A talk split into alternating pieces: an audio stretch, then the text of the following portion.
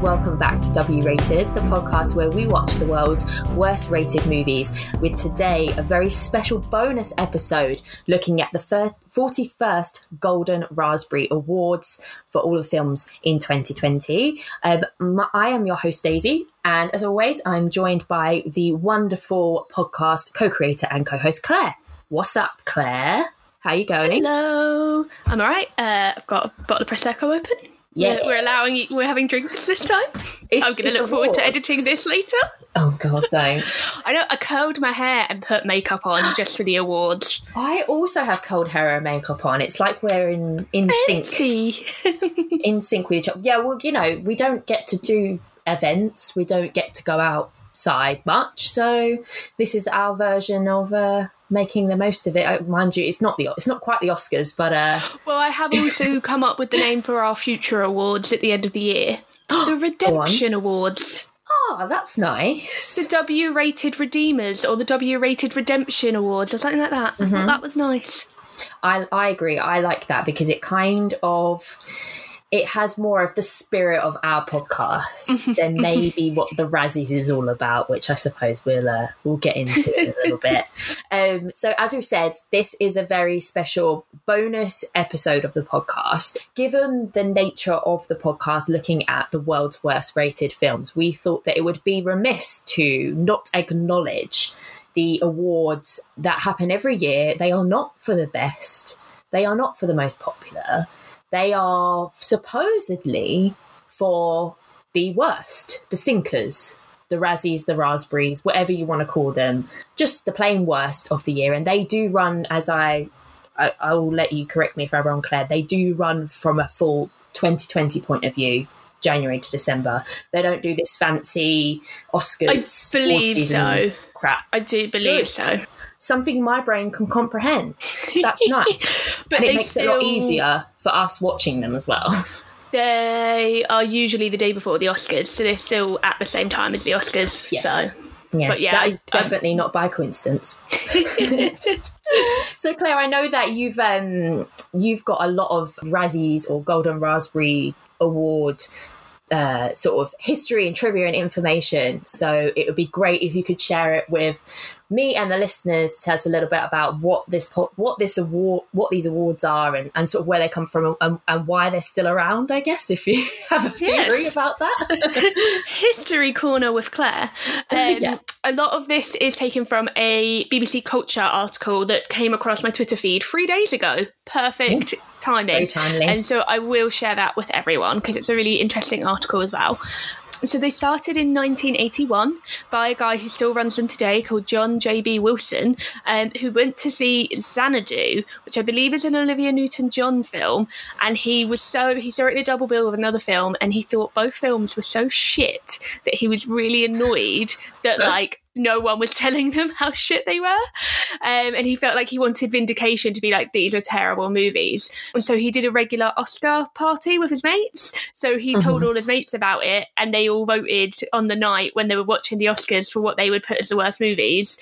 Um, and then after they all watched the Oscars together, he then like stood up and did like a little pretend speech. Um, and they quite liked it so it kind of grew from there and it got a little bit bigger every year and they started to promote it a little bit. And then so he like told press about it because he said that there's so much press in Hollywood around that time because they're all waiting for the Oscars that by doing it the night before the Oscars it gives reporters something to talk about. Um, and so it kind of got wind and they became much bigger because of a horrible gentleman called Bill Cosby uh, who we do yeah that face we do not like him. Um, because he was nominated in 1988 and he said if he was going to be nominated for an award and he was going to win the award he wanted the damn statue he was like i want the trophy. If i am winning an award i want a trophy. So um, they teamed up with one of the late night shows in america and had an actual gold plated trophy made and they presented it to bill cosby on the show. I believe he won three um, and so from there it's got like much bigger. Halle berry and sandra bullock being the two most famous people to accept their awards sandra bullock the night that. before she won her oscar. Amazing. and plenty of other kind of com- um, actors kind of get in on the joke and like will tweet about it on social media and stuff like Yeah. that. But it does upset other people. Eddie Murphy shied away from being in a film for something like five years because he started to be nominated for so many Razzies. Mm. He hmm. did say in an interview, I believe in 2019, that that was one of the reasons why he didn't he hadn't really? done a film in so long. He's like, I started to be nominated for Razzies, so I stopped. Someone like Eddie Murphy as well, that really surprises me that it affected him in that way. I think, yeah, it does. But then you, I guess, if you're a comedian, you you know he I, I, might I imagine he started in the stand up world um, as most of the comedians of his kind of era did. Mm. You go with what the audience wants and you create. Yeah. And yours. if you know that you're not delivering, then yeah, go and have a good think about what you've done. I guess. Another fascinating. So, Alan Menken, one of the greatest composers of all time. If you're mm-hmm. unaware, he did the music for Aladdin, Little Mermaid, I believe Tangled, uh, Princess and the Frog. Like, he's like he does other stuff other than Disney, but I mean, guys, Little Mermaid, Aladdin. um, but he is a very uh, fancy man who has an EGOT, which, if anyone doesn't know, it's an Emmy, a Grammy, an Oscar, and a Tony, and they're very, very He's hard to get the man. The man. He actually is one of the only people to have a regot because he also has a golden Razzie. I love that. I didn't even know. Didn't even think that that was. Well, I didn't even think it was possible. Like he coined the, the term himself. Yeah, he got it for Newsies, which uh, is available on Disney Plus. I have not watched it yet, but I'm a big musical fan, so I want to give it a go.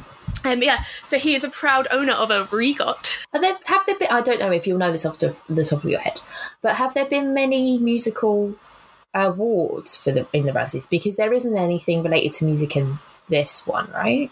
So to vote in the Razzies, you anyone can do it. Anyone can sign up and be a member of the Golden Razzies, and memberships mm-hmm. start at forty and go up to I believe five hundred dollars, maybe more. Um, I've not written the actual prices down. I just remembered forty dollars, um, and they have roughly um, thousand one hundred members, and they're given a short list, but they can also do writing. So I wonder if the year mm. that there hmm. were musical elements, it was a writing because some of them some of the categories change every year. Yeah, and there's like a them... special one that seems to there's like a bonus one that seems to just just relevant for something mm-hmm. particularly notable that year. Yeah, um, and I read a different um, a blog post from someone who signed up to be a member of the Razzies a few years ago, and they said that you get to pick five nominees in every category. So the short the lists must be quite long, and but you can also do complete write-ins because they were saying that for the best remake, sequel, and rip-off, they were doing five write-ins for that category, and they were just listing every single Disney remake of that year. Oh, yeah, well. Um, so yeah, there is. So I mean, there's the kind of dark side, like we were talking about mm. Eddie Murphy. Um, in this BBC Culture article, they did kind of put like, you know, is it mean spirited? You know, is it fair to pick out an actor or actress who does a good job in a bad movie? Because just because the movie's bad doesn't mean yeah. that they are that they are a bad actor or actress. Um, and so the quote they came back with was, "The actors all have a choice, and I assume they all read the script before they said yes, so they have to take some of the blame." And if they were offended by what was going on around them on set, why didn't they say something to the to the director? What we're really saying is, you've shown us you can do better stuff, so why are you in Cats? Why are you in Battlefield Earth? Which I don't know how much I agree with that. Because yeah. if I'm Jen like if I'm Jennifer Hudson, I've not seen Cats, FYI. I'll see it at some point for the joy of the podcast. Oh, I cannot wait for you but, to see Cats.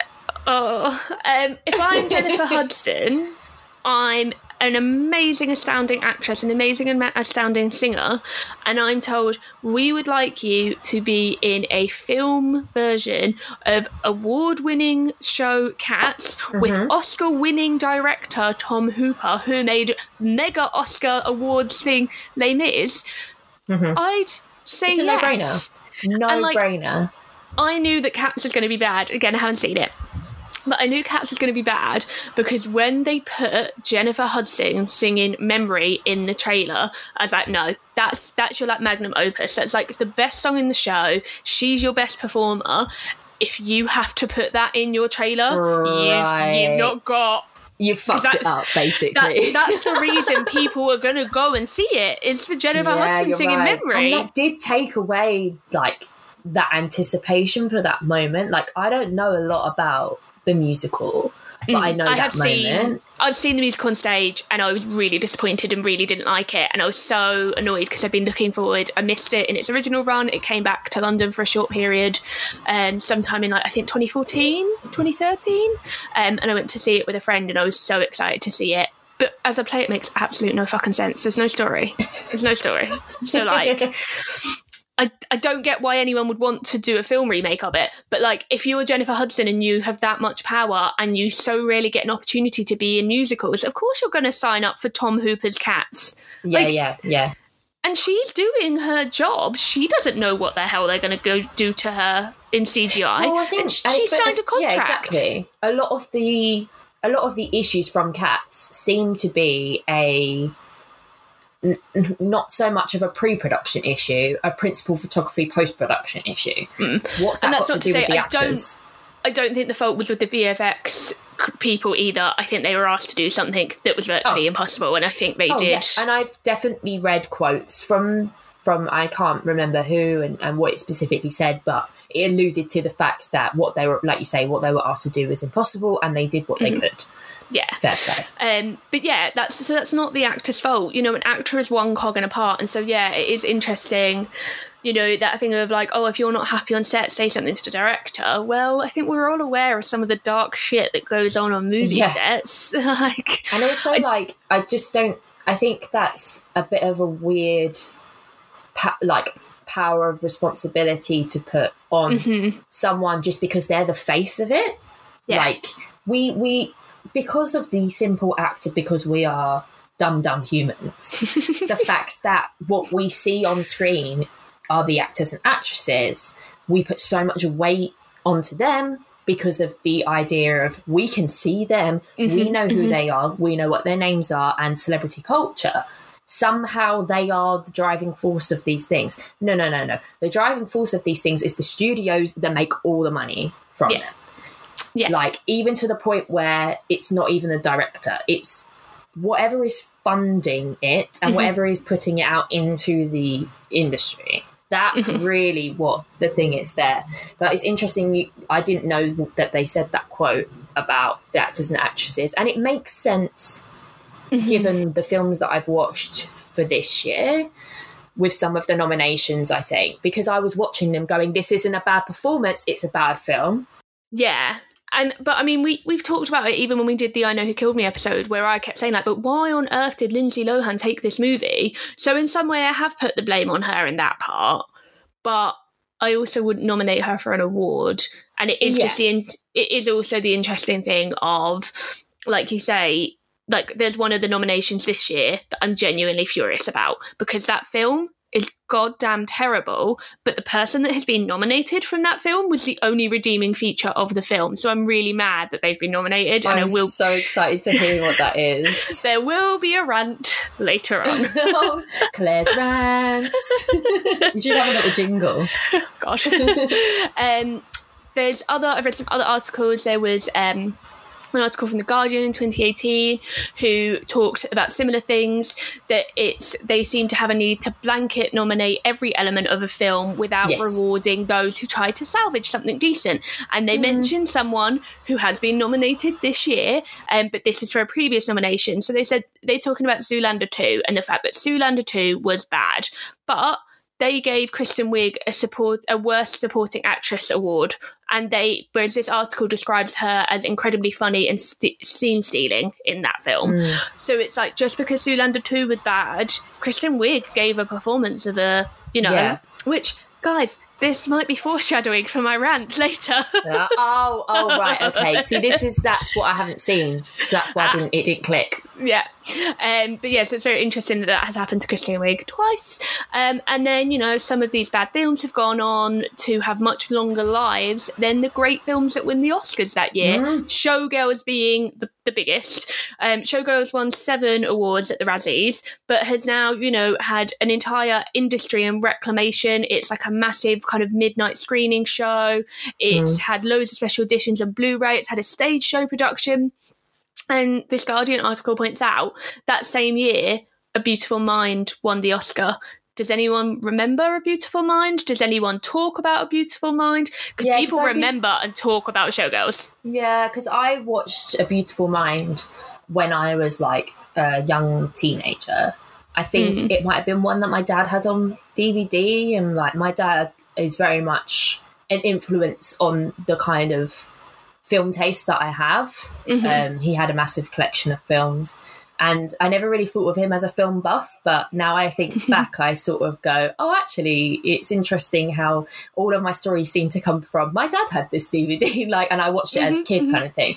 I watched it as a teenager, and then I definitely re, I've definitely rewatched it two or three times since, and I love A Beautiful Mind. Mm. I'm one of these people that the, the schlocky on the nose stuff works for, unfortunately, but at Mhm. least I'm enjoying myself.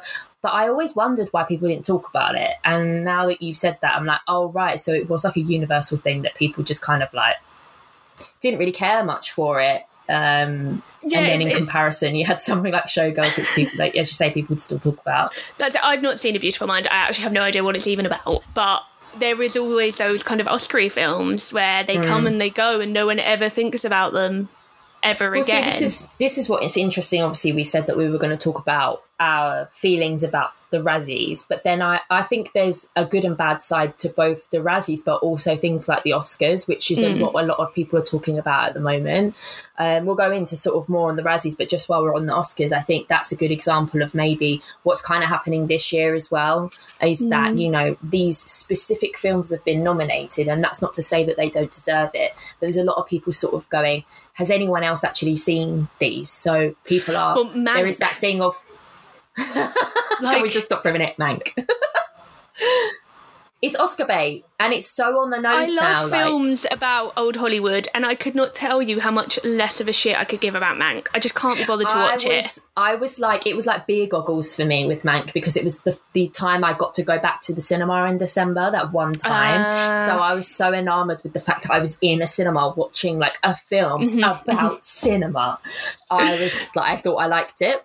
And But Amanda when was the last time, other than Amanda Seyfried getting an Oscar nomination, has anyone discussed Mank since the weekend it came out? well quite like that i think the people were talking about that uh, issue with like the whole fact that it was released on netflix at the same time mhm. and how and this is going way off topic but the discourse around things being dropped on netflix with films but then also with things being dropped on netflix as tv shows as, as a whole season is that the Mm. discourse around them just dissipates so incredibly quickly. quickly and mank i think whether that's fortunate or unfortunate depending on whether you liked it or not that's exactly what happened to that because not everyone in the whole country even got to go to the cinema to see that um, Mhm.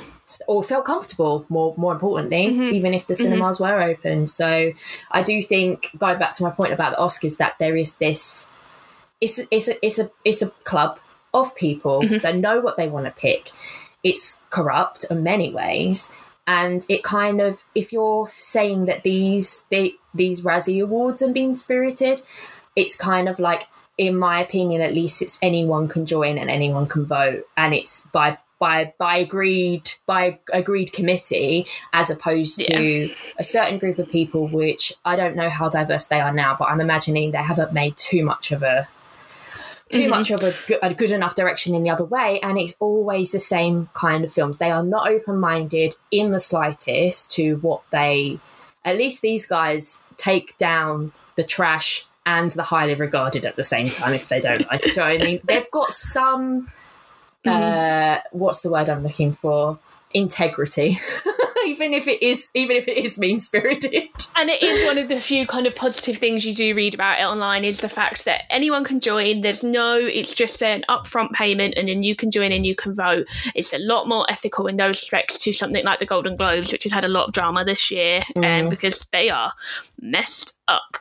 Um, and yeah, like one of the criticisms in this Guardian article was the fact that they blanket nominate like all the films, but then when you look at the Oscars and the Golden Globes, they do the same thing. For films Yeah. nominated for Best Picture, it gets nominated for actor, actress, supporting, script, music. And So- I think that's a human issue where people have a, ven- a vendetta and an agenda when it comes to these things. Yeah. Rather than sitting down and thinking, who do I think was the worst actress in a role this year. They just think about, oh, what bad films? Okay, well, Katie Holmes is in two bad films, so let's stick her in, kind of Yeah. thing. And, And it, like- that is, yeah, annoying. I'm a member of the um, Film Independent, so I'll get to vote in the Independent Spirit Awards this year. I'm very Mm-hmm. excited. Um, but like, Promising Young Woman is 100% my favourite film of this year. It's already gone in as a five star film. I've already watched it three it. times. I utterly love it. Um, I'm probably going to watch it again before I write my proper review because it's finally got a UK release date. Yes. oh my Um, god, I actually freaked out about that because I've been waiting for this film So since I saw the first trailer and I was like, this is Yeah. supremely my shit. Yeah, um, and so I get to I get to vote in the Independent Spirit Awards, and I will be voting for Promising Young Women in every single category it's nominated in, because to me it's a perfect film. Like I Yeah. can see tiny flaws, and I can completely understand. I've listened to and read other people's issues with it, and I do understand them. I just don't care. Um, but so I'm I'm. I'm just as bad as those people because there's other films like Nev- um, Never Rarely, Sometimes Always and Sound of Metal that are also nominated. That I'm like, they deserve awards too. But I'm like, oh no, Emerald Fennell's there. Oh, Carey Mulligan's there. Oh, Right. yeah, this one's there. I'm like, I can't stop myself because I'm like, I just want this film to have every accolade you could throw at it. And can you can't really blame you for doing that because, with something that's that's subjective. Like And that's the thing. So that's I the think, difficulty of it.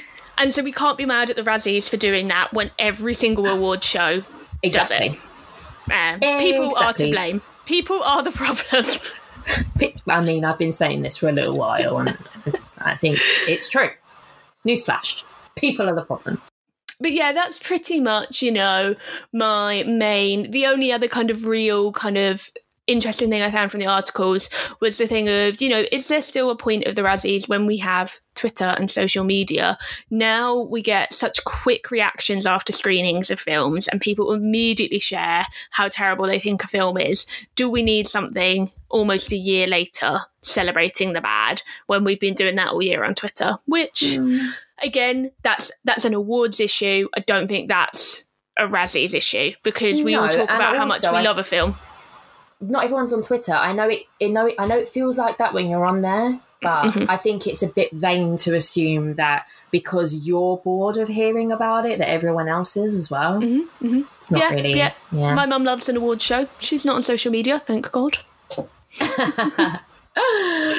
Oh dear. Yeah, no, it's an, it's definitely an interesting one, and I think in terms of the mean spirited comment, like I get it, and I think I was I don't know about you, but I was kind of like, mm, do we really want to give this give this platform another platform?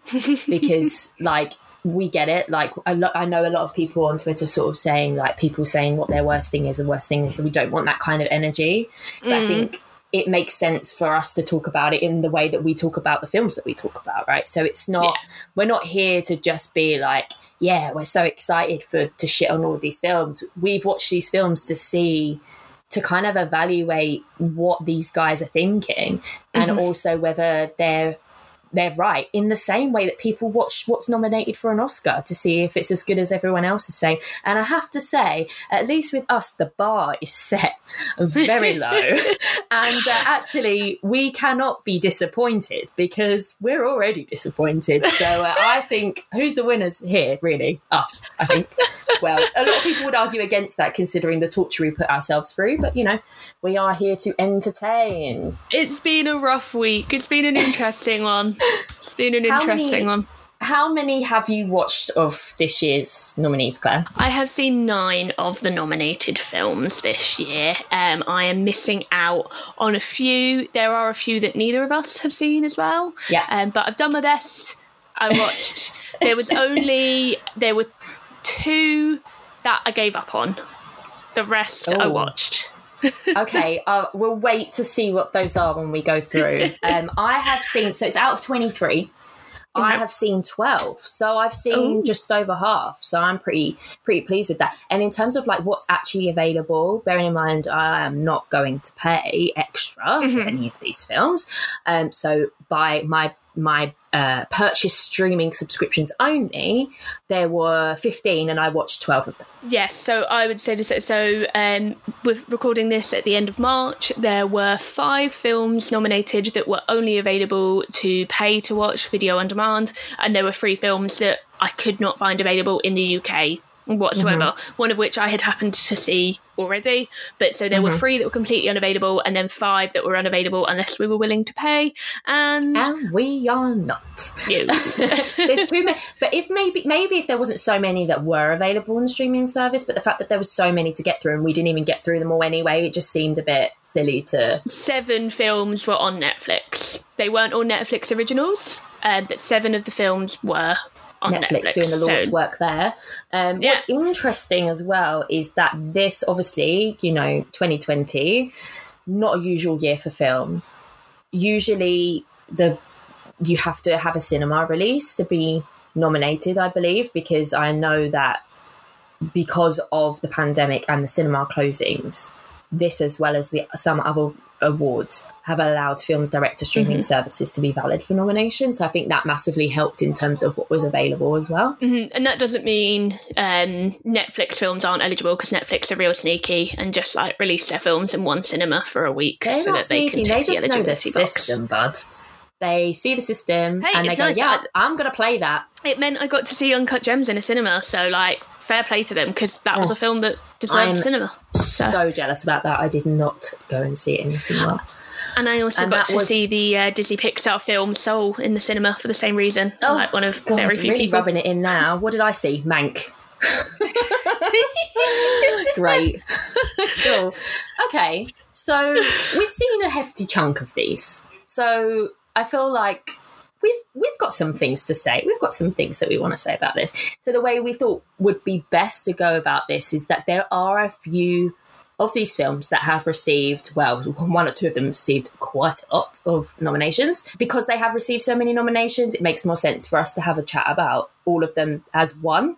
Keep keep focus. So I'm very excited to announce that not one, but two films have received a whopping six nominations for the Razzies um, this year. The films in question are 365 Days and Dolittle. Now, I'll just quickly read out what they've been. Well, let's start with 365 days and then we can uh, get into that, Claire, because I know that's a fresh watch for you. so, 365 days has been nominated for Worst Picture, Worst Director for Barbara, I'm not quite sure how to pronounce this, so it's Bialowas and Thomas Mendes. Um, worst Actor for Michele Morrone. Worst Actress for Anna Maria Sieklucka. Is it Sieklucka? Maybe. We'll see. It's also been nominated for the most awfully named uh, award ever worst prequel remake ripoff or sequel um, for a as a ripoff of 50 shades of grey and then worst worst screenplay oh yeah it says yeah worst screenplay um, from thomas klimala and barbara bialowas and thomas mendes and Blanka lipinska based on the novel by Blanka Lipinska. So the, the, the novel writer was involved in the screenplay. Dear God. Okay. so 365 days is actually on the 100 worst rated film. So we don't want to go into too too too much detail. We're going to do a we're going to do an episode on it. But mm-hmm. Claire, mm-hmm. as someone who has recently, I watched it last year because it was top of the most popular list, and I liked to. Last year, I liked to just watch what was popular at, at the time. Mm-hmm. At the, on the Friday night, I was like, right, what's most popular on IMDb? Let's go for it. I'm such an oh. IMDb hoe. It's ridiculous. like, please sponsor me. Anyway, um, and I was oh, it was a journey. So I really want to know what you thought. Please take it away. How much detail can I go into? Because we are going to do an episode on this very, very soon. Let's just do like summary of like what we thought because it is nominated for worst uh, picture. So as a whole, obviously it's been nominated for director. So maybe let's have a chat about the film as a whole okay, um, so... um, and the two leads and the fact that it's a rip off of Fifty Shades. Maybe. I personally believe one of these nominations is justified. I Go do on. believe that the screenplay is oh. terrible. Baby girl, baby girl. it's so bad. Are you lost, baby girl? God. How many times did he say that? Men, no woman ever wants to be called baby girl. And if you're a woman that likes to be called baby girl, I, I'm very sorry for you. You might need to see someone. As someone who Get sees someone, you need to go too. Come with me. oh, you Baby girl. baby girl. It's just like my favorite. Oh, I just Oh, and he just kept saying it. cringe. Oh, oh, I haven't bought my podcast notebook in because I've got lots of notes for it for when we do the full episode. Because I wrote, I, it's my second most written about film for when I've done my notes. Wow. Yeah, well, it's kind of good that you haven't got it with you then. So it's like all top line and you can go into the Yeah. real nitty gritty of it next time. But there were, I had some real, real uh, issues with the language used, what they meant when they were talking. So that yes, the screenplay, one hundred percent is a Shocking. terrible, terrible screenplay. Um, actor and actress, they weren't good.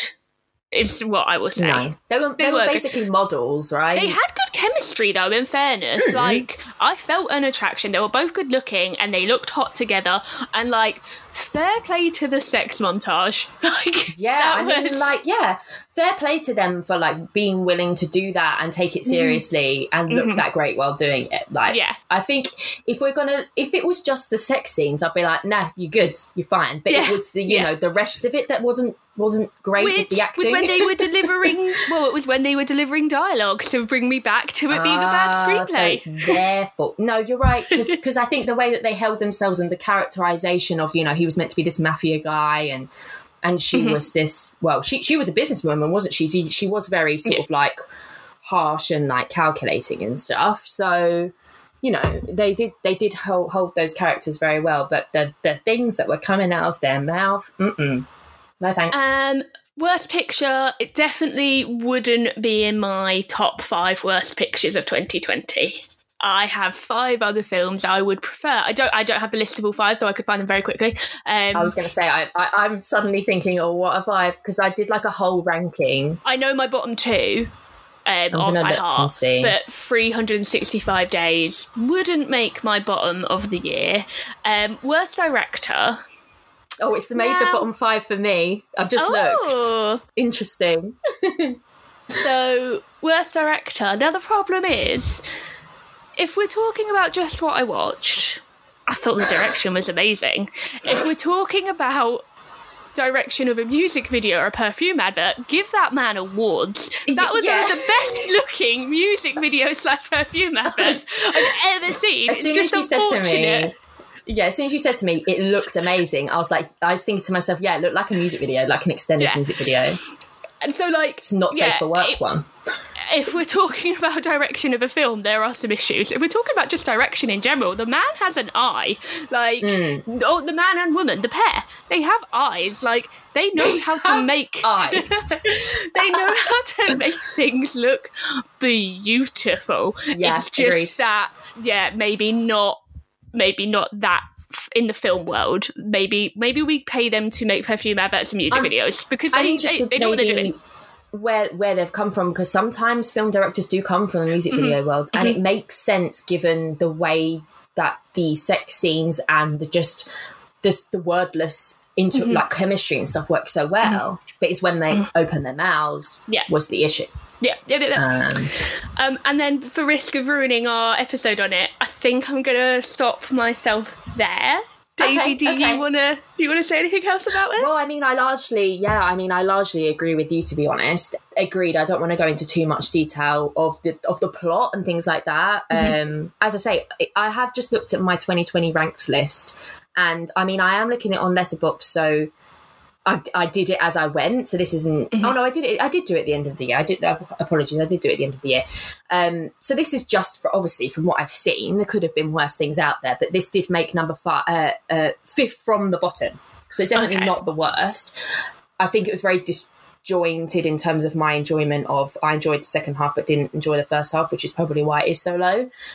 But yeah, I largely agree with everything we've just discussed. And then in terms of like, obviously, it's been nominated for the worst in this case rip off or remake.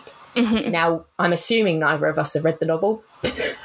no, and I have also never seen Fifty Shades of Grey or read the Fifty Shades of Grey novel. Neither have I. And do you know what? I'm interested actually if I'd have the similar issue that I'd have with Vampire Suck, with in terms of not thinking the original source material is cringy anyway. like, kind of like if you're just going to remake the same thing, then I'm going to find that cringy too. Uh, yeah. So yeah, so I'm not I'm not quite sure I can weigh in too much on on that um that aspect of it but yeah largely agreed with you there and it i have to say it makes sense that it's got quite a lot of nominations because i did feel like it got a lot of backlash on twitter but that was more from um from a content perspective which i'm sure we'll go into more yeah looking at my bottom of the year it definitely wouldn't make it get oh, I don't know. I would like I to discuss bottom of the year actually. Yeah, we, we could do that we, at the end. But I'm trying to figure out I enjoyed it more than the Kate Winslet Saoirse Ronan film Ammonite. Oh, see, I haven't seen that either, so I can't even look weigh in. But one, one maybe had better dialogue, but one looked a lot better, and one had a lot more chemistry, and it was the one that people were saying is the best. And the only thing that pleases me is that Ammonite has almost entirely been missed out of the awards mm. circuit. Um, because as I wanted to write in my review of it, but I restrained myself, it's a wet squib of a film. well, you heard it here first. yeah, I have to say it's not one that I'm itching. I'm mm. not chomping at the bit to watch that one. I have to say, it does look quite dry and boring. Um, but you know, I'd try not to judge a book a book by its cover. In this case, a film by its trailer. um, cool. Now, the other film that has six nominations is one that I can go in a little bit harder on. Dolittle. Have you seen Dolittle? So I have not seen Dolittle, so I will tell you what I know about Dolittle from okay. mostly Mark Kermode because he reviewed it at the start of last year, and then he also rebought it up in his worst of the year. Mark Kermode fucking hated Dolittle. like with taste. a burning passion he hated that mm. film. So what mm-hmm. I know is that Robert Downey Jr. does a Welsh accent that isn't very good. That it looks like almost all of the film, the sound was recorded separately and added into the film afterwards, and you were just nodding and laughing. Um, and that there is a dragon, and the dragon has a lot of oh, fart jokes. I don't um, even want to go there. But what I will also say in its defence is we have a uh, girl I'm friends with on Twitter. She follows, she listens to the, she enjoyed our Flintstones episode, uh, Melly, Mel. She is a fan of Dolittle and she doesn't Ooh. understand. She thinks it's unfair that it's been nominated for the Razzies. And um, she's posted a few times because her argument, which having not seen it, but I can understand her argument, is it's not made for us. It's not made for adults. It's very clearly a kids' film, and mm-hmm. just because Robert Downey Jr. is in it, everyone assumed it was meant to be this like big epic film for kids and adults to both enjoy. Sure. And she's like, guys, this is made for like five year olds. Although like. I would argue that as a five year old, I would not have enjoyed it. Do you know what I mean? Because the issue is, is that they have they they might not have made it into this big epic adventure that families will enjoy, young and old. But it certainly looked like they tried. Mm-hmm. They just failed at it. I haven't seen it, but I've seen. I don't think she's, you know, Dolittle was the best film in the world, but she is quite firm on the fact that it has been unfairly pissed on. No, I like um, to hear about this stuff. Yeah, so uh, I just wanted to shout out because I I appreciate her defense of the film, mm-hmm. um, but I haven't seen it. They're my only impressions. Is her celebration or, or her kind of um, defense, defense, defense, her yeah. defense of it, and Mark Kermode's vicious, vicious hatred of it. So Daisy, yeah, I am siding more with Mark to be honest with you, and that's not for clout. Mark, if you're listening, that's not because I want to be best buds or anything. I just think that I agree with you. Uh, before I go into that, though, six nominations. So, worst picture, worst director for Stephen uh, worst mm-hmm. actor for Robert Downey Jr., and then worst uh, this is essentially a remake. Worst screenplay: Stephen Gaghan, Dan Gregor, Doug Mand, and based on the character by Hugh Lofting. And worst screen combo for Robert Downey Jr. and his utterly unconvincing Welsh accent, which I will flat out tell you now, I didn't even know he was trying to do Welsh.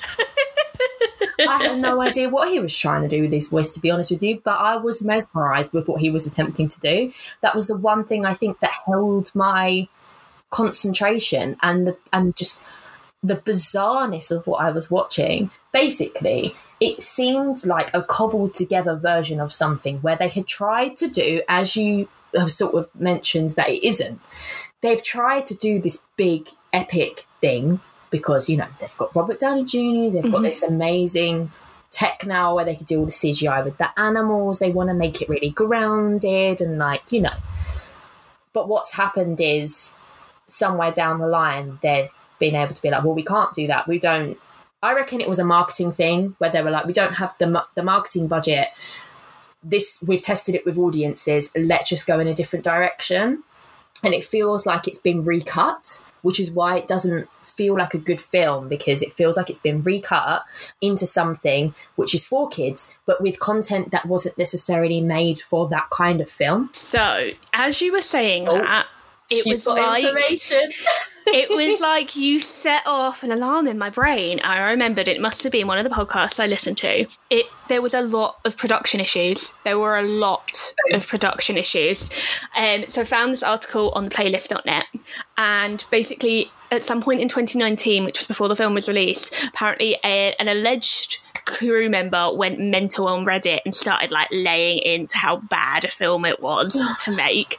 I don't have the full Reddit post. These are just some comments that are taken from this article, um, the playlist.net, and the it's called Alleged Dolittle crew member pens epic rant about troubled production and batshit director Stephen Gaghan. So these are their choice quotes taken from the rant. It was deep in production hell last year. They started filming scenes before they had even planned where the animation animals would be standing, it was notes, wrote the disgruntled crew member. Syntax and spelling errors kept intact. And then the batshit director went and got fired, which was a little too late after his insane outbursts and subsequent banning from setting foot into both the lead concept department and the lead pre visual animation department. The rant continued.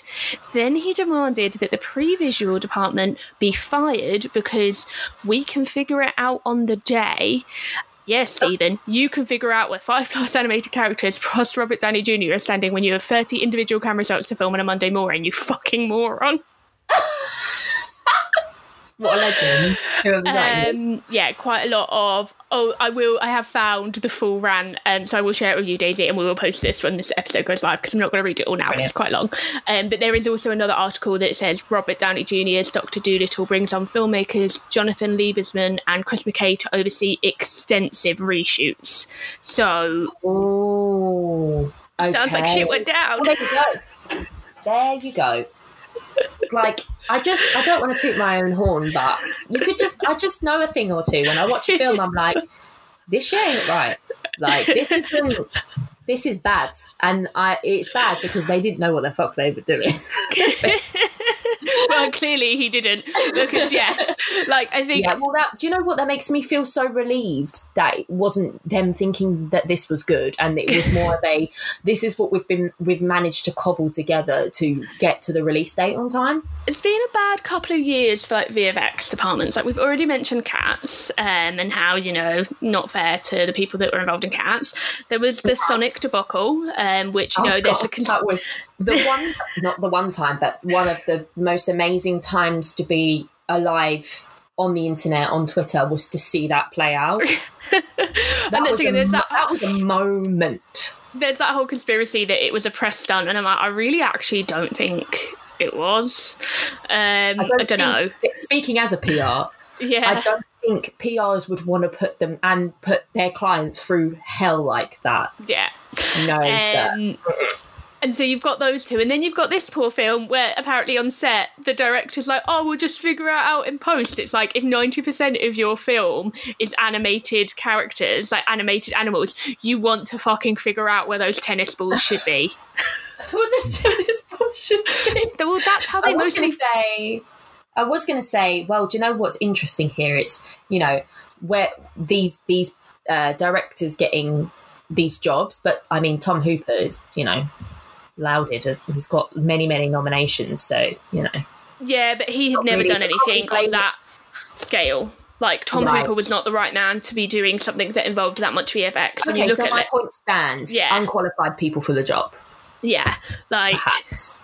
Tom. When you look at Les Mis and then you look at Cats, they couldn't be more different. Yes, they're both musicals, but just because you know how to direct a musical doesn't mean you know how to direct every single musical. I mean, you're not wrong. Where's the lie? like, yeah. fair play. Um, so that's my catchphrase. I've said it again. Every time I say fair play now, I think there she goes. Off she goes. It's the Mine most is boring absolutely- catchphrase. It's the most Mine- boring catchphrase in the world. They're fair play. You could not get more average than fair play. I need to change it up, guys. If you're listening and you have an idea for what I can say instead of fair play, please give me an inspiration. so digress. Dolittle. Dolittle. Yeah, I mean, I don't necessarily think that Robert Downey Jr.'s performance was bad. Even with I'm the not accent. sure about the accent, but like, look, accents are accents. No one is like the the be all and end all like expert of this. No one's going to sit there and go, "This isn't an accent that's for like true to what he did." Like everyone's got a different accent, so I'm not going to. I mean, a lot of us say that. I say that all the time. I got really mad if it, one of my second worst film of 2020 was mostly because of the terrible accent. what was it? uh, How to Build a Girl. Beanie Feldstein, I love you, but what the fuck were you doing trying to do a Northern British accent? Well, see, okay, so here's the thing: as some, unless it's you, unless it's your accent, I think Mm. maybe I'm like that could that could be okay. You're telling me that's a Welsh accent. I can't prove against that. I think a lot of Welsh people did did argue well, against well, it. I'm with them then.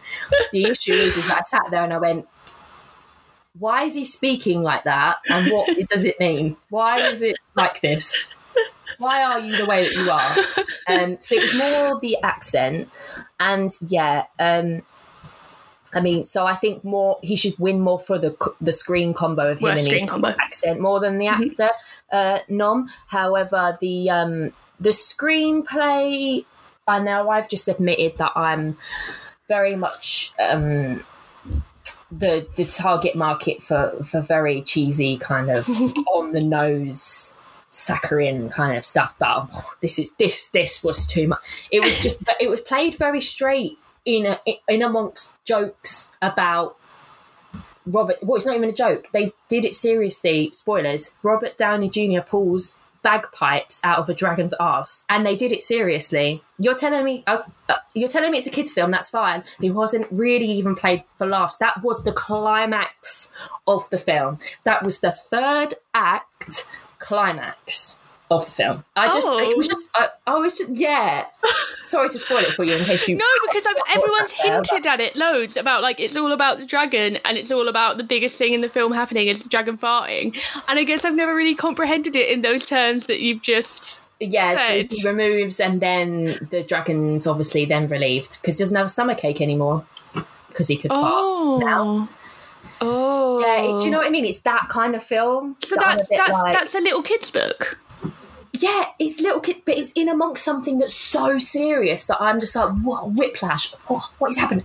I just ah. don't get. I kind of really want you to watch it, and I kind of really want to watch it again, just to like because I Anyone would like to pay for my Now TV subscription, I will mm-hmm. happily watch it, but I'm cheap and refuse to pay for it. My mum only has the basic entertainment package, and she will not upgrade, and I won't do it myself. So if you're listening, you want to sponsor us. Please buy Claire Now TV. I went to the. I specifically remembered the cinema trip because I've got a Cineworld card. So no, I did not spend my hard-earned money. I have a Cineworld card, and even I did not spend my hard-earned free time. Well, most of the time, I was Well, not wasting is- my free time on that movie. I was just like, what? I'm very confused. What is just happening in um, um, in front of my eyes? But you know what? This is why I do a worst rated podcast because those are the films I remember. those are the experiences. So, uh, so yeah, I got to see that on the big screen, and yeah, I agree with the sound issue. That was bizarre. It just, just wasn't great. So I feel like, yeah, I mean, that was also in my bottom five of the year. And guess what? It was the very bottom. The my worst. It was my worst film of 2020. There we go. Heard it here first. But it's Yeah, been on Letterboxd for months. Yeah, because that's what you guys are really like on your seat, wanting to know. um. So moving on to another another film that um, has actually got five nominations, so not too far behind the other Mm-hmm. two that we've just discussed. This was one that I watched specifically for this episode. I believe you might have as well. It is Mm-hmm. Fantasy Island. Oh, you haven't seen this one? Only available on Now TV, so unfortunately I haven't Oh, seen it it. I would have liked to have seen it. Um, I it didn't look great, but it stars Lucy Hale, who I really like. Uh, she's in Pretty Mhm. Little Liars. She was in Katy Keene. I'm also a bit of a wimp. I don't like I like horror movies, but I don't like them on my own.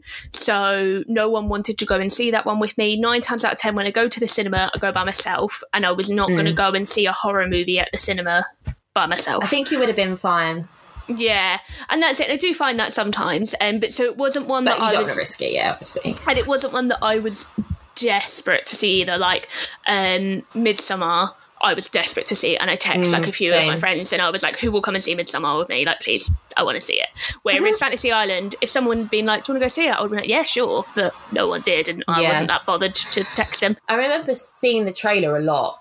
Yeah, I it never was really got round to seeing it. It was like in front of everything. which also sometimes puts me off because I'm like, not only have you Mm. oversaturated my interest, but if you're promoting it this hard, is it is it any good? Just saying, just saying. We know, we know how it works, guys. I Can't got the past us. impression that it was one of those films that took an interesting concept and by not even the third act, by the second act, it completely lost the plot. Is that the case? Maybe. I don't. want- I don't know how much. Like, do you do you mind spoilers? Do you No, want to I'm probably not going to go see it. Give we can give Okay. people spoiler warning. spoiler warning? If you want to watch Fantasy Island, give us a pause. Go and watch it and come back now. um, Fantasy Island. Now, I was so. Firstly, um, nominated for five awards. Those were Worst Picture. Those were two Worst Supporting Actress nominations for your gal Lucy Hale and Maggie Q. That was also nominated for. This is a, a, a remake, so worst remake um, from a TV series, and worst screenplay as well. So again, very similar ones that we've discussed before. Fantasy mm-hmm. Island was I mean, first of all, it's Blumhouse. So immediately, it's like, right, okay, you, I've, I'm already. It's got my attention because I like the content that mm-hmm. they produce. I do think it was one of their. Let's pick. Let's let's buy a script. Let's option this script. I, we like the concept. Let's put our name to it. But this isn't. This isn't our Insidious. This isn't our mm-hmm. Sinister. This isn't. And fair play because it was nowhere. It, I argue that it's not even a horror film. Oh, It's not scary. It's more of a thriller okay. to be honest. Um, and that's where it kind of was really confusing to me. I haven't seen the Fantasy Island TV series. I don't know if you know much about it or Is that the one that they rip off in The Simpsons, where it's like Mr. Q when they were all on an island and no one can escape the island, but they don't know that they're on the island. I don't know. Sorry, I wouldn't be surprised if they've done if they've That's done my something biggest knowledge of it, and I think I only know it through knowing The Simpsons. But it was that it's these people who are on, on an island, but they don't know that they're on an island, and they don't know Oh. that they can't escape the island. Oh, so these people know they're on an island. okay, I'm going to talk about the plot a little bit because Mhm. that was my biggest issue with it, and that I think is what contributed so much to it being nominated for Worst Picture and Worst Screenplay. So, the concept, if you're not aware, again, if you want to see it, hop off, come back. These people go to Fantasy Island. It's very, like, again, screenplay is very like, where's the exposition, guys? Like, all you need is a couple of lines to tell us what's going on here. It was very weird in that I get you're trying to be mysterious, but I was a little bit like, what are Mhm. these people doing here? Who are these people? What is this island? Is this a marketing thing? Is this like an events thing? Is it like a, a no idea? Anyway, um, they go to this island because they can experience their fantasy, and they're all like, oh, I bet it's like holograms. Like I bet it's like this. I bet it's like that. And then they all go off and they start experiencing their fantasy. Like these two stepbrothers basically just have a massive pool party with like models and stuff this other girl gets to talk to her high school bully. This guy gets to, he was always wanting to be in the army. Um, and who's the other one? Oh, one of them wishes she'd said yes to a marriage proposal. So she gets to experience what her life would be like with a husband and kid. Mhm. So, like, it seems real. Mhm. Like, I mean, the party is clearly you could just put that on yeah, but like the other stuff is a bit and like you're not sure it looks real, so you assume the high school bullies there and everything. And as you that was the bit the that interested me as someone who unfortunately was quite horrifically bullied in secondary school and still lives in the same area as one of those absolute cuntbags who and has seen her a few times in the last few years. Oh my god, I Would- almost just did a spit take. wouldn't wouldn't mind if something horrifically awful happened to her. She works at the train station. If she fell on the train track, I wouldn't shed a fucking tear. So that was the bit of the film that piqued my interest. Well, that is not what I expected the the conversation to turn into, but maybe we should watch this film. Um, I don't know if it gave it away in the trailer, but I knew for a fact going into this that that girl was the real girl. It did give that away in the trailer, yeah. Yeah, which number one, please don't do that. It really annoys me when films do that. Anyway, so I was like, right, okay, so I, I know that something's going to go wrong here. Duh. This is what side note. This is why I like to watch teaser trailers only. The mm-hmm, actual mm-hmm, trailers could mm-hmm. get in the bin. Anyway, Um, so Melanie, who's played by Lucy Hale, helps her escape, and then they, so basically all of these people starting to realize that their fantasies are obviously like, and the guy who's played by um yes Michael Pena, he's the main guy in it, and it's really weird to see him in this very different mm. role. He's very stoic and very like oh, the fan- fantasies never play out how you usually expect them to. Mm-hmm. Right. So these people are going in not knowing anything about this is happening. He's being very mysterious, but he's saying it in a way that automatically I'm like, right, so you're telling me that it's going to go wrong then? And I'm like, why are these people not? he didn't say it in a way of like, being mysterious. He said it in a way of you're gonna get got. Like anyway, so there's little things like that where I'm like, okay, this is a bit silly yeah, so this is all happening. It's all going a bit wrong, and I'm like, okay, this was the, the crux of the film. I understand. Then there's a point where G- the character of Gwen, played by Maggie Q, is really upset about the fact that she's living her fantasy with this husband and child, but it doesn't feel right because obviously she's like, "This not." I've got this child. I've got all these. Me- bearing in- she gets the memories of the child as well, so it literally is like she's lived mm. that life. And she basically says this isn't real so I, d- I don't feel right. But there's just there's so much character stuff that you could have done with that, like really like deep uh, theming. But the way she says against it was just like I've changed my mind actually because um, this wasn't the biggest regret. The biggest regret is that I didn't save someone from a fire, and I was like, what? Where did that come from? It's just like they tr- they had these plot points and then kind of went, oh, so she needs to go from here to here. Let's just make her change her mind. There was no oh. depth to it, or any, Yeah. like no real like char- like logical character motivation. So anyway, that happens. She then gets her fancy because you're only allowed one fancy per person. But she's like, well, this is my fancy that I asked for, but you've I've you've just done it wrong, and I'm like. That wouldn't work, but okay, we're going along with it. No, like She if then gets- I if I get my McDonald's order and it's wrong, and then I eat it, and I go back to them and say you put pickles in my burger, and I said no pickles, they'll be like, give us the burger back. I'm like, oh, I ate it. I'm not getting a second burger with no pickles. What a beautiful analogy. That's exactly what I thought. so, also, can I just say, you know, like the, the the the thing of, I'm just trying to be like really quick with this, but there's just so much to unpack. the The issue that they're saying that she had with the with the fancies that it's not real. Yet she then goes to say, "Okay, I want to save someone from being burnt alive." What? So, so that's not good. That that's gonna. How's that going to be real? That's not going to be real either, is it? So you're just basically going back to make yourself feel the hero when that person's not going to be alive anyway. That happens. She can't get the guy out of the apartment. She goes down. Who's the cop outside that doesn't help her get the guy out of the apartment? One of the other guys on the island. She also sees two of the other guys on the island. So now she's like, "Whoa, we're not. These aren't our fantasies. These is this is someone else." And I'm like, "That you got there really quick, hun. Like, how did you? How did you mm, like join those dots together?" So then they're like, "Oh, this isn't our fantasy. I bet it's it." And then they turn. It turns out they all know this guy Nick that died in a fire. The guy in the fire was the one that she didn't say was in his apart in her apartment building. The guy who wanted to be in the army is the policeman who didn't help her. The two guys were his. For, apart- for like, anyone that cannot see my face right now, I am beyond She's fucking baffled. she's confused. And the girl, Lucy Hale, um, was supposed to go on a date with him. So they're like, "Oh shit, we the, it's all our fault. He was in the apartment at that time, or that we didn't get him out." I know, I know, I know. Claire, your face is exactly why I'm getting so. Ugh. So they're like, this isn't our fantasy, it must be his. And then all of a sudden they change their mind and they're like, wait, no, it can't be his fantasy because um, he has to be on the island, but he's dead. So it must be his mum's. I bet that woman who randomly is a character in this is his mum. What? Right, I'm sorry. So you're telling me that a bereaved mother lost her son in an apartment fire, which is very mm-hmm. sad. Now, there's many ways that a bereaved mother with anger issues could go in that way.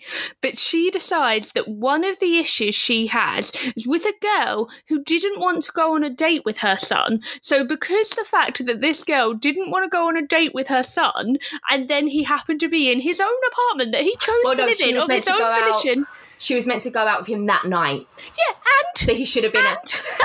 And, I know, I know, I know, I know, I know. So uh. because this girl said, "I'm sorry, I don't want to date you. I don't want to go on this date," this woman is like, "How dare you?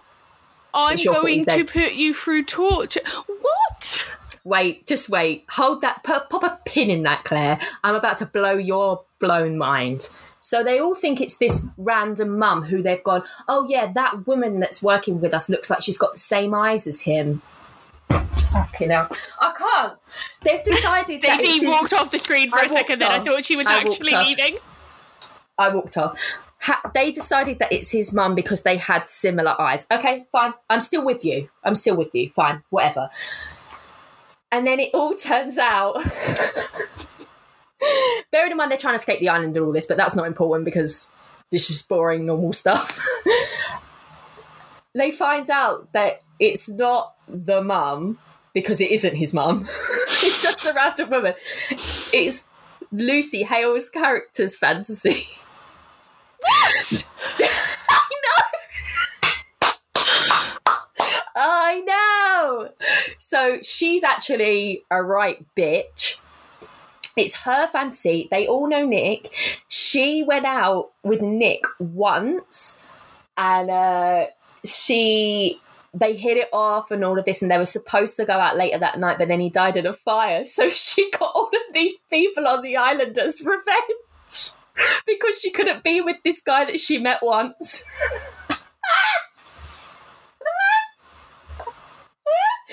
Including the high school bully who made her have insecurity, which is why she doubted to go on the date with him in the first place.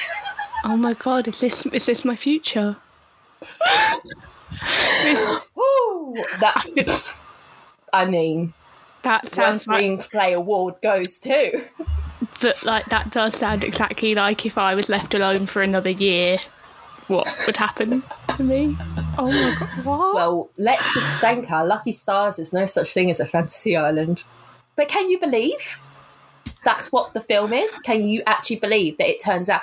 And the best thing is, is that do you know who saves the day? The high school, the high school bully, because everyone has had their fantasy on the island except her. No, I hate and this her, film. Bullies don't deserve redemption. And her, Fuck that. And, and, her fantasy is that. Oh, by the way, dead Nick is there. Dead Nick oh. is on the island as a ghost, um, and the the Not way that a fantasy defeat, is a ghost. Well, well, he's dead, isn't he? So is he a fantasy not, or is he not, a ghost? Well, why her Lucy? I keep calling her Lucy Hale. Melanie's fantasy is for all of them to go to the island and die. So why would Nick be there in the fantasy? Oh my! I have to watch this film. I'm so you fucking do. intrigued. And also, I've been up, I've been Nick, down, Nick, Nick I've is, been up. Nick is burnt in this, but this this episode's going to go on so much longer than it needs to purely because of this, and I don't even care. Nick is burnt, so he's a, like he is how he died. He looks how he died, so that's why I'm like ghost. Do you know what I mean? Anyway, that's by the by. We can split the hairs another time. But the way that the way that they overcome the, the island's powers is that this high school bully gets oh fantasy because she hasn't had one yet, and she's basically like, oh, my fantasy is that Melanie gets to live with Nick forever on the island and then she does and then this melon and then she gets like I don't really know. Like the ghost, like grabs Melanie and pulls her under the under this magical water. I don't freaking know. I don't even know. Um, yeah. Oh, so I have I have thoughts. I have opinions. I, I really need to watch to wa- this film. I, I kind of want to do like a special. Epi- I feel like we've already gone into it so much detail anyway, but Maybe if we do, oh no, because technically that was a 2020 film, like our worst of. I was about to be like worst films that we've watched this year. I mean, that was me trying to rush through because there was so much to unpack there. I thought uh, maybe I might be calm, but mm. Okay. So that's Fantasy Island. So you're saying it definitely deserves the worst screenplay. yeah, but I wouldn't say it deserves worst movie because the rest of it's fine. It's just the goddamn plot is bad shit. Oh, so like visually it looks okay. The editing Oh, yeah, makes sense. Yeah, yeah, acting's fine. I mean, Lucy Hale isn't the most uh, uh, right home to your parents' groundbreaking performance, but Maggie Q's fine. I don't think they deserve worst thingies. Mm-hmm. And look, I can't say anything about the worst remake because I've never seen the TV show. Mm-hmm. I was planning to look to watch like whatever the basis of those like nominations were. Do you see what mm-hmm. I mean? But like, Lord knows I don't have the time, so I don't really feel like I can weigh in on that. Um, and also, Fantasy Island isn't anywhere for free on streaming services. So, but yeah, no, not worst picture. I wouldn't say not not with not with old Dolittle or kicking about. okay, so we're going to quickly move on to the film that had the next amount of nominations. So coming in with four nominations was Music, which is uh, the Sia film. Uh, it was nominated for Worst Picture, Sia and Vincent Landay. Worst Director for Sia herself. It was also nominated Worst Supporting Actress in Maddie Ziegler as Music Gamble, and it was nominated. Oh, Kate Hudson, worst. So it's got Kate Hudson as worst actress, and, and Maddie then Ziegler. Maddie as- Ziegler as worst supporting. See, I from trailers looks like it would be the other way around, but I'm not going to watch it anyway, so who knows? And so that's why I was speeding through this because neither of us seen it. You can only pay to watch it video on demand for ve- not just because we're both cheapskates, but also um, We are, but- I I think I speak for both of us when we do not support this film. We don't support its um, the way it's come where it's come from and its representation of the autistic community, and we do not want to give it any money or any more attention than we already have done. So. The movies with free nominations. Moving on swiftly. We have Hillbilly Elegy, Hubie Halloween, and The Wrong Missy, which all three of which are Netflix originals, and I believe we've both seen all three of them. We have. I didn't know Hillbilly Elegy was actually a Netflix original. Interesting. Missed It that. might not have been funded by Netflix, but they definitely Oh, it wasn't bought like a production, but it was all- a I don't. I don't. It might have been. thing. I don't know. I know it was definitely a distribution. Ah. I don't know if it was funded by, but it was a Netflix original in every country. So I know that they owned all of the distribution Ah. rights. Yeah, distribution by Netflix. Mm-hmm. Um, production companies Imagine Entertainment. Okay. But yeah, no, in- interesting. Either way, I didn't know. Do you know anything about? Was it supposed to? I'm assuming you would have had a cinema release. I think it was only meant to have a cinema release in the way that like uh, The Irishman and Uncut. Gems did. Yeah. fair play. So hillbilly elegy. It always sounds like I'm saying it wrong. Does you feel like that when it comes out of your mouth? No, I don't know why Hillbilly it feels- Elegy. I, say it quite quick why, though. Hillbilly elegy. Yeah, it sounds better when you say it quicker. Yeah. Anyway, it's got this is what happens we drink. Right. Worst director Ron Howard, um, worst supporting actress Glenn Close. Side note, also Oscar nominated for the same role. Mm-hmm. Um, and lastly, also worst screenplay um, by Vanessa Taylor, based on the novel by J.D. Vance, which I have a lot to say about. well, not a lot, but I have something to say. Interesting. Do you want me to say it? well, I'll just start in that I found Hillbilly, Hillbilly Elegy completely inoffensive, but also completely unremarkable. I don't think it mm-hmm. deserves to be nominated for any Razzies, but I also don't think it deserves to be nominated for any Oscars. I think it was a fine film. That had a clear story. I, in some ways, rooted for the main character. I felt like there was a bit too much "I am yelling" acting um, from both Adams and Close, uh, Amy Adams and Glenn Close. I, but I, I thought realistically, it felt like the kind of film that had it not have had Amy Adams and Glenn Close in, it would have been a completely forgettable, straight to DVD or straight on Channel 5 kind of feel good Hallmark movie about someone coming out of something dark and making something of themselves. Yeah, I think had it not have had the caliber it has in it, it nowhere it never would have got any nominations either side of the coin. And I don't think it deserves any nominations either side of the coin. It is a No, fine yeah. Movie, and that's all I can say about it. It's fine. Daisy. Well, no, I completely agree with you. And I was looking at it more through the lens of Glenn Close's performance itself, because Mhm. that was obviously The something big- that was nominated for both. And you're right, I don't see it as an Oscar nominated, an Oscar award winning or nominated worthy performance. But I think there's a whole conversation outside of that that people are talking about, about how it's just her being paid her due, which again is another thing that pisses me off about the Oscars. Mhm. Um, it's not fucking how it works. well, apparently it does. Apparently it does. Don't mind me. Um, and then obviously nominated for a Razzie. So yeah, I think it's exactly the same for the whole film. I personally re- really enjoyed it. Mhm. Um, it worked for me. Like Mhm. like I said, these kind of on the nose, kind of like making you feel for people by like like being really on the nose and like I don't know how else to describe it, but do you know what I mean? Like just it's being not very it's not torture porn that's the horror movies but it is that like this is poverty porn, isn't it? poverty really? porn that's it which yeah. is which is what people have an issue with, and I Mhm. understand that reading about it afterwards. Yeah. Unfortunately, and I do think it's unfortunately I'm the kind of person that it just works on, and maybe that's because I'm coming from a place of privilege. Well, like, I've also noticed, having been fed so much poverty porn, Oscar worthy movies, that Mm. now when I watch films where it doesn't happen, I'm sometimes a little bit like, oh, but where was the struggle? And I'm like, Jesus Christ, why am I looking for these people to be miserable? like, ah, I see. Yeah, I'm like, but th- that film wasn't that good because nothing really dark happened. And I'm like, oh, Claire, no. Yeah, so I understand people's issue with it. That's not from my experience. I didn't have an issue with it. I was, Mhm.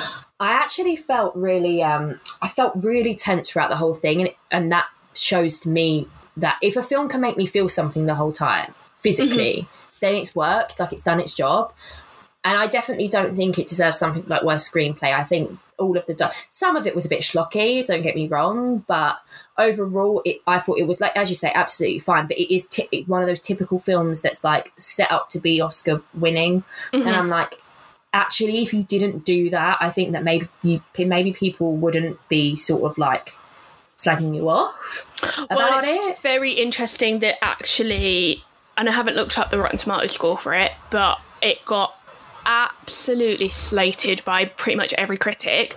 Um, a lot Mm. of it being for what I kind of mentioned of that like scream acting, like Mm. Amy Adams and Glenn Close just being like so overacting, so over the top. See that I don't see that. It doesn't. It. I don't know It why, didn't but bother me, but I could see it. I was a bit like I was a Mm. little bit like I like Amy Adams, and Amy Adams can do a lot with a little, and here she's doing a lot of a lot, and I was God, like, her like her comments really like cut through me. Like some of the horrible things she was saying, and I There thought she did a great job. I thought she did a great job, but I just felt like it needed it lacked a little bit of nuance because it was just like she whenever she was on screen, it was seven or above. So I didn't feel Mm. like you got the kind of you didn't get to see a lot of the good. You only ebb saw the yeah.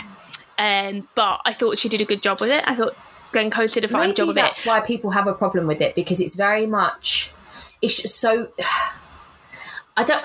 I don't know if by the book's kind of what I'm trying to say. Well, and that's but it, audiences didn't have a problem with it. Audiences really liked it. It was critics that Mm. so didn't to like the critics, it was like two um, on the nose. two on the nose and it's it's kind of like the taking the it's the poverty porn thing of Mm-hmm. taking something that's really like a, an aspect of this world that's really horrific that people have to go through this and you know Mhm. uh, but they didn't explore that they didn't explore why these people were in that position Mhm. they just explored these characters i don't have a problem with that this is the character's story but if you're gonna jump on the bandwagon and try and utilize this whole poverty porn thing what how is this helping people Well, do you know what the thing? And I'm only thinking this now, so bear with me. I think the biggest detriment to the film is Amy Adams and Glenn Close, not because they do a poor performance in any way, shape, or form, but because of Amy Adams and Glenn Close being in those roles, you think that it is their characters' films. You think it is the mum and Mima's film. It isn't. It's JD's film, and I actually Yeah. really like the actor that plays JD, so I was quite excited. I, I really liked him yeah well, I've seen him in a few other things. He's in a really good film called Oh, The Kings yeah. of Summer, and he was the um, he was in the Laura Linney show called The Big C, and I really liked him in that. Um, so I was quite excited to see him in something again. I was like, oh, good. He's I've not seen him, um, and so it should have been his film, but because of the caliber of Adams and Close, Mm. they overshadow him. And I thought the the boy who played the young JD did a really good job in some Oh, really yeah, over the top scenes. But I think because you have Adams and Close in those roles and they're just such names that you forget that it isn't their story, it's JD's story. And I think Mm. No, that that, the makes a lot of film maybe would have had more gravitas had it have been Yes, just as feel- strong performances but lesser known Yes. people so you're not It going quite look at Amy Adams because of that. yeah Yes. Yeah. It, as much as I connected with it, Mm-hmm. from what I understand from other people, it was that hollowness of look at me doing an Oscar winning Mm-hmm. performance. And that's what people were like, okay, so that bit's great, but Yeah. like we've completely disconnected from what this story is about, which kind of leads me on to the the guy that it's based on. Mm-hmm. People do not like him. Mm. He is not painted in the media as a very great good person and i don't know all the ins and outs in order to be able to explain it um, but there's a lot of issue around the fact that this was even adapted in the first place. Hmm. Because I, I don't know much about that other than like having so i only watched this film this week so i avoided a lot of the i listened to a lot of film podcasts and i didn't listen to a lot of the episodes on this because i don't like to listen when i haven't seen the film in case mm. i might want to one day watch the film. But so from what i know when the film when the book was originally released people really liked it so i'm guessing that that kind of turned mm-hmm. after the initial celebration? Yeah i'm not I, I, forgive me I, I seriously can't remember why mm. what the issue was. I think it's because i think it's because it's people had a problem with this idea that this guy was just like well if i keep working hard i can get somewhere. And people were like that's your story but your this film has been or the book was positioned mm-hmm. as if it, mm-hmm. it's any anyone can do this. And i think there's something about the the fact of what he does now he's a venture capitalist which kind of is like well are you part of the solution or are you part of the problem? Yeah. because basically it's like good for him he got out of this and he's become a lawyer but now he's part of the system that essentially does this to everybody else. Oh that's shit because one of the things that yeah really i think did that's what the issue was. One of the things that resonated me in the film with me in the film was the when Glenn Close as Mima says um she's like I'm trying to give you a chance and he's screaming and he's like what did a chance ever do for mom look at her now. And she's like I'm not telling you I'm giving you a good life. Yeah. I'm telling you I'm giving you the A chance at one. and that really resonated. I was like that's good. That's really true because you're told you know, work hard enough and you'll achieve anything, but that isn't the case. But framing in that way of you have to work and people will go out of the way to give you the chance. A chance doesn't mean it will happen for you, but a mm. chance is better than no chance. And that element of it, I was like, actually, yes, I like this. Yeah. I'm good with this. So it's a shame that the real story has become.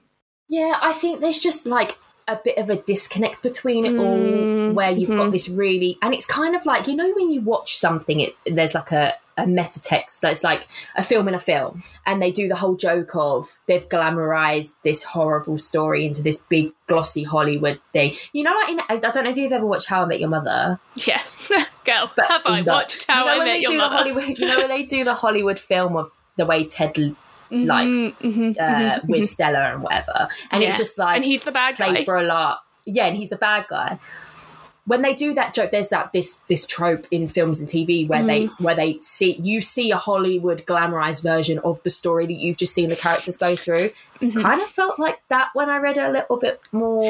And it was, it was. That's why I say it. felt very Hallmark movie to me. It felt very like I don't know how many Hallmark movies you've seen, and if you haven't, It please didn't let, feel Hallmark to me. It felt I a would- lot more elevated than that. But let me recommend you my Um, favorite Hallmark movies. But like the best Hallmark movies are not the like Last Days of Christmas. They're the like right, okay. they're the true stories. Like the Right. re- the really amazing one starring Thora Birch, where she is living in a trash can but suddenly is able to get to go to Oxford, and it's a true story of this girl who was homeless for four years but somehow like graduated high school and got to Oxford. And you're watching it and you're rooting for Thora Birch. You're like, yes, and, and then you get the really nice title card at the end, and you're like, yay, yay, that girl. but when you look at it from a sensible mind, you're like, well, it can't have been that clean and it can't have been that pretty. And right, yes. Mm-hmm. Yeah. No, exactly. it- it's it's just a very Hallmark polished, true story, not Hallmark Christmas very. movie. okay, I'm glad that we cleared that up. it's a very clean, very. oh, it's just like I just keep going back to these instances, and I can't think of an example. But yeah, these tropes when in TV and film where you see something that's really shitty that's happened to the characters, and then there's this Hollywood glamorized version with a really mm-hmm. famous actress. I'm pretty sure they've done it in The Simpsons many mm-hmm. times and things like that, where they have this like glamorous Hollywood actress like being really dramatic in the role and it's nothing like what's actually happened. I think that's maybe what the issue is, coupled with the fact that this guy's a Republican.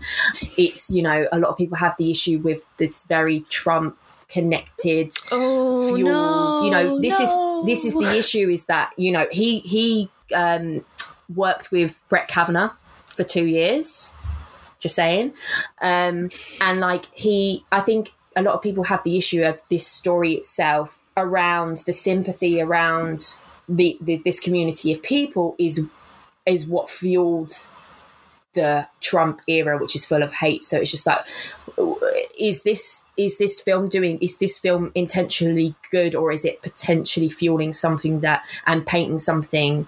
Not that these people who are in poverty or are struggling are bad, but is mm-hmm. the intention and the outcome of doing this Hollywoodly glamorized to- poverty porn feel sad for them? Is that the right thing to do? yeah, in this it's that way. thing of we're going to show the Hollywood elite, the the rich people who have all this money, this wonderful feel good story of how anyone can achieve anything and anyone can come from the bottom of the barrel and if they have enough heart and enough determination, they can achieve the biggest goals in life. So then everyone watches that in the cinema and everyone gives it awards and we all clap and we say all we have to do is encourage each other rather than saying wow what a really terrible position for a young boy to have to steal a calculator to be able Yeah. to do a an exam in his class or he will fail his year. Yeah, Why don't we look at why schools are not funding these calculators so Well, that yeah, kids could do their quite. exams? We're and instead going, to what I said just before. Like it kids. doesn't. Yeah, it doesn't talk about.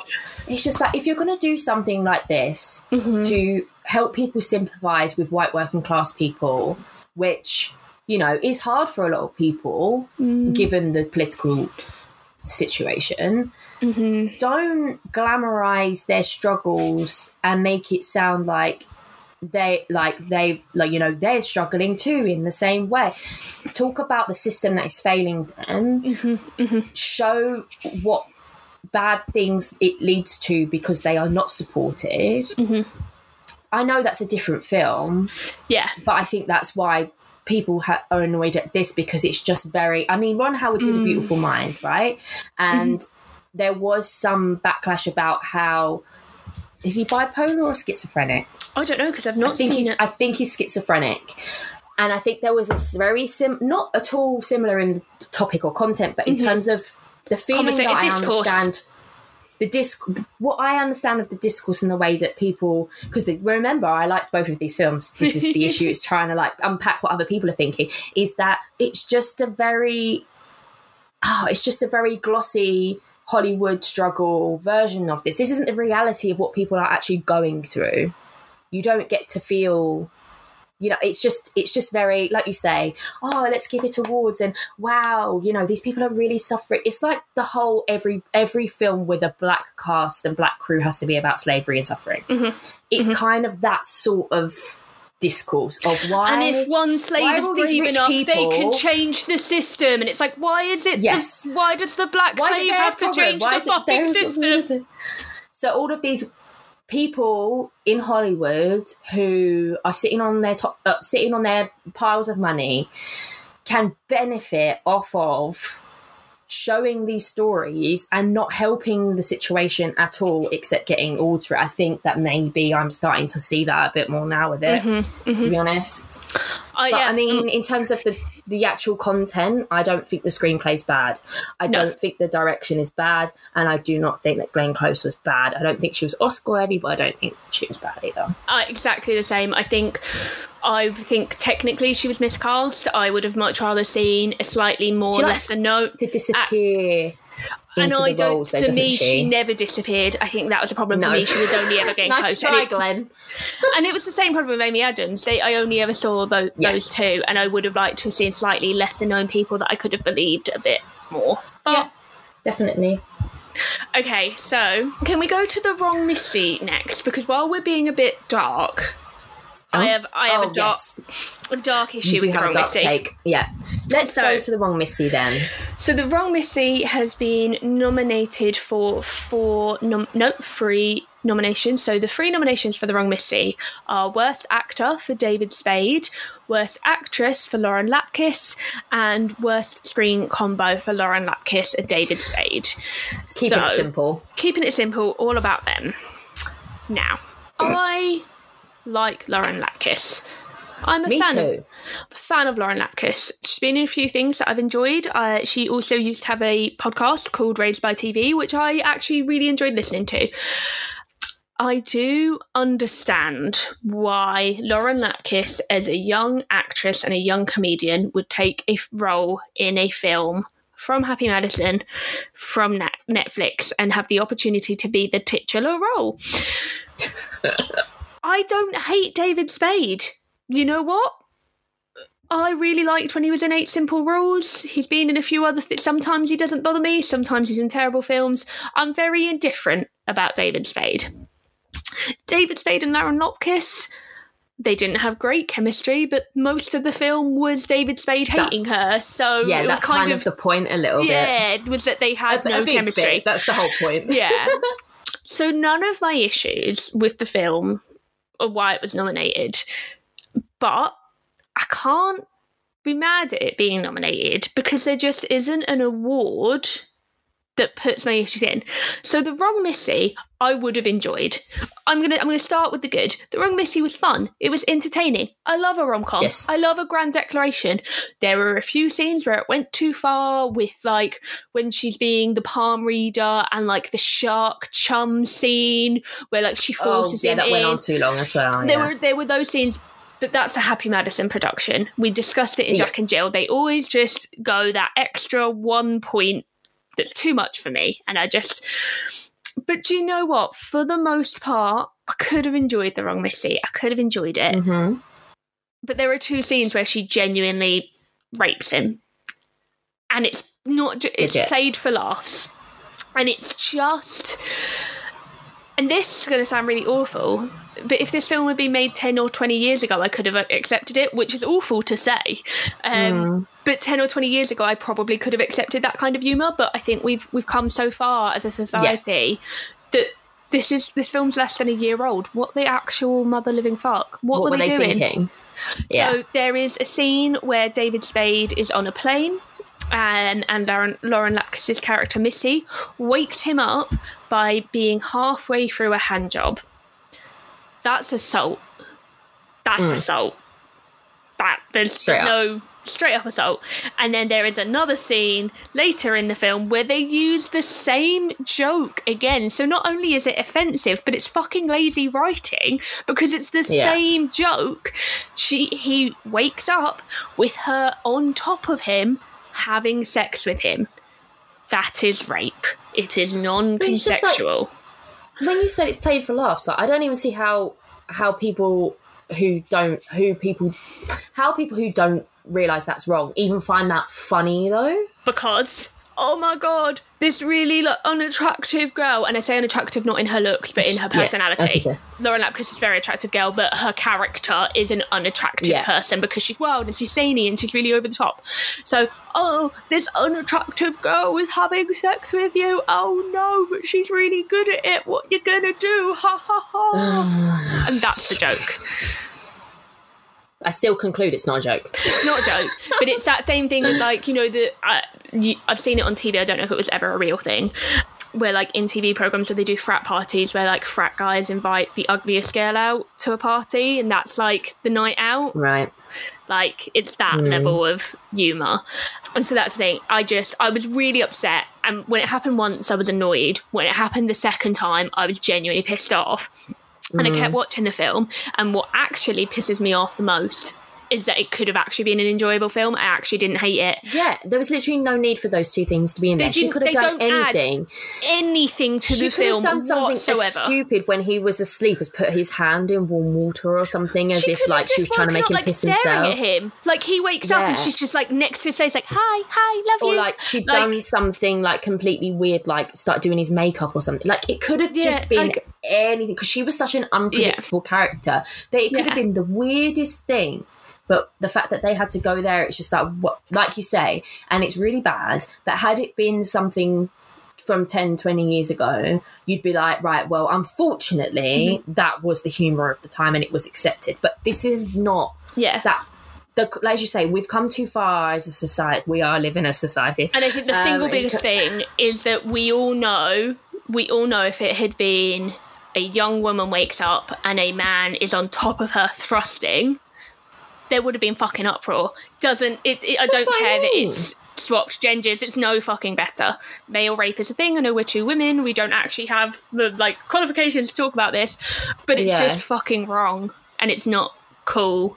And it, It's just it- bizarre. And it, it, yeah, it just it just seemed like a really it just needed one edit. And i'm just like that actually that film wouldn't have been that bad. Like it was never going to be a five star film but it was a fun enjoyable time. And i thought I'd lauren be- held this held the screen quite well. And i Yes. liked how they blossomed within the film as characters. And I think like in my Letterboxd review, I've like given it maybe one star and I've said this would have been a three star film, but I can't in good conscience rate a mm. film that has two scenes of assault and rape and plays them for jokes. Yeah. It's just Yeah. such a disappointment, really, that people. I just would love to be a fly on the wall in that writer's room. Like, how could you actually get to the point of even suggesting that? Who suggested that and thought, pat on the back for me?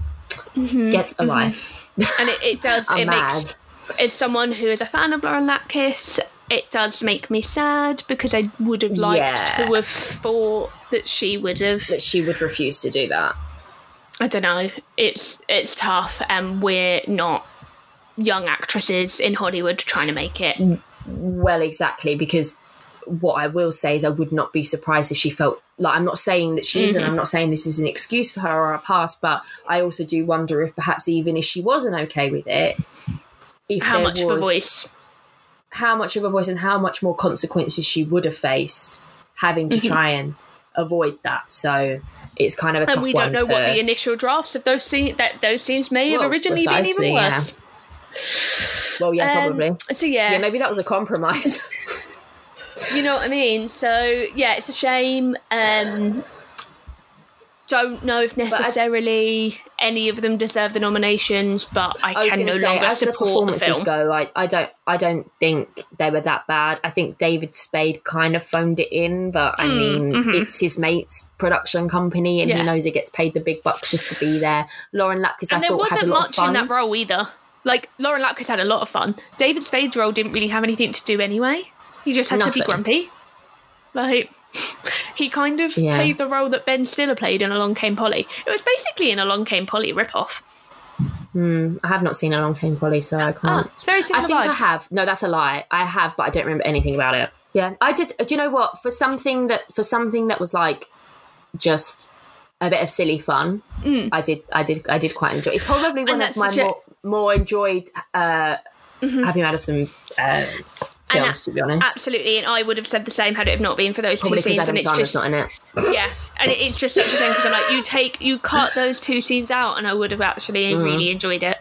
So that sucks. But while we're talking about Adam Talking Sandler, of Adam Sandler, and Happy Gilmore, uh, or Happy Madison, whatever whatever it's called.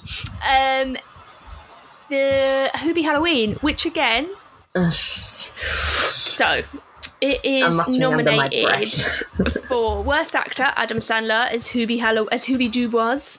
It's also nominated for worst screen combo Adam Sandler and his grating simpleton voice, and worst prequel remake ripoff or sequel. Hubie Halloween. I don't know what it's a prequel, remake, ripoff, or sequel of. it's Ernest. It's Ernest something. What is? Oh, okay. Um, Ernest Scared, Scared Stupid or something. Oh, I think. Okay. I've never seen an Ernest film, so Me I don't know. And I know it's a very American thing. Mhm, um, I don't think it had much. I mean, obviously, it does have some Yeah. fans here, but I, it was more of a staple in America. Yeah. so I can't talk for that mhm. award. No, no, so scrap that. Get that off the table. The worst actor, yes, because of because Yes, of stop. the worst string combo. His Yes, voice. yes, The absolutely. minute the film started, I was offended. I was like, "What the fuck is the point?" And also then. yeah, what is the point? That's that's was the thing that pisses me off the most. Fucking point. and then also it just ruined the whole film because how am I meant to believe that Julie Bowen, the the um, woman who played the love story, would be attracted to you? If it was just the case, and that's that sounds awful because it sounds like you can't be attracted to someone who has a speech impediment, and that's not what I mean at all. But like, it just, it just felt I don't know, it just pissed me Well, I off. think it's the way that they did it because Yeah. they didn't give him.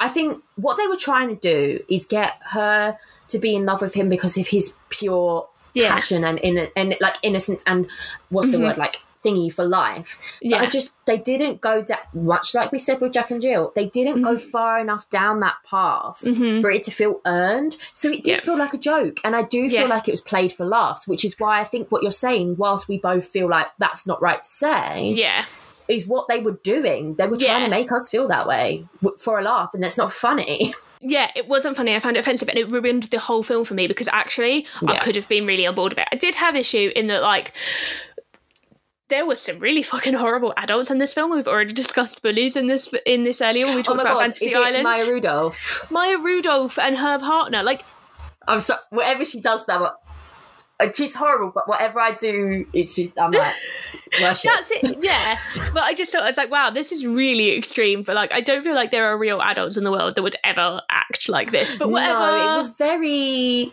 It was very like. I can imagine. It it the way. Imagine this at the end. He wakes up, and he is a kid, and it was Mm. his dream of still being bullied as an adult. Like that's Mm. kind of like the vibe that I was Mhm. getting from it. And it's see, I watched this at Halloween. I didn't rewatch it. so I only watched it this week. I actually, if again, if it hadn't have been for his voice, I could have had a good time. Um, I liked the caliber Mm. of the acting. I liked what it was trying to say about like don't judge others and a good heart is worth everything. And I did like the you know weird turn with the, the reveal of the mum and the craziness. You know, Yeah. I I thought it kind of knew what it was doing. The voice just pissed me off. Yeah, like you say, it's just was it really needed? Because mm-hmm. And that's it. I think not only was it so not needed, fun det- without it. Yeah, it detracted from the good of the film. yes, yeah, absolutely. I will say this is this didn't quite reach my bottom five, but it was just one in front of 365 days. so number six on my bottom. Yeah. Number six on my bottom. But yeah, I I think maybe this is a contender for worst screen combo. Oh, I don't know if it's worst. I don't know if it's worst actor. But we'll see. I guess when So we my kind of issue with worst actor is I'm like, well, he round. decided to do that voice as an actor, But so that's Adam why. I, Sandler. I'm just not. and I that's think why I don't like Adam Sandler as an actor because he always does stupid voices. I'm like, if Adam Sandler just stopped doing stupid king voices, maybe I'd like him. just stop. Just stop. just if you listen, Adam, just cut it out. Uh, so yeah, I suppose what's probably good now. There's obviously a lot of other nominations, but Mm-hmm. it makes sense to maybe like have a have a skim through like the different, um, just revisit what's been nominated for each, and, and if we've seen any of the other nominations, and kind of like think about what we think might win or or Mm-hmm. maybe is probably the most deserving of this in a light-hearted way, of course. For Worst Picture, we've already spoken about 365 Days, Dolittle, Fantasy Island, and Music. The only other film nominated was Absolute Proof, which I have not seen, Mm-mm, and Daisy neither. has not seen. So, do you think any of those films deserve to be in Worst Picture? I genuinely think that.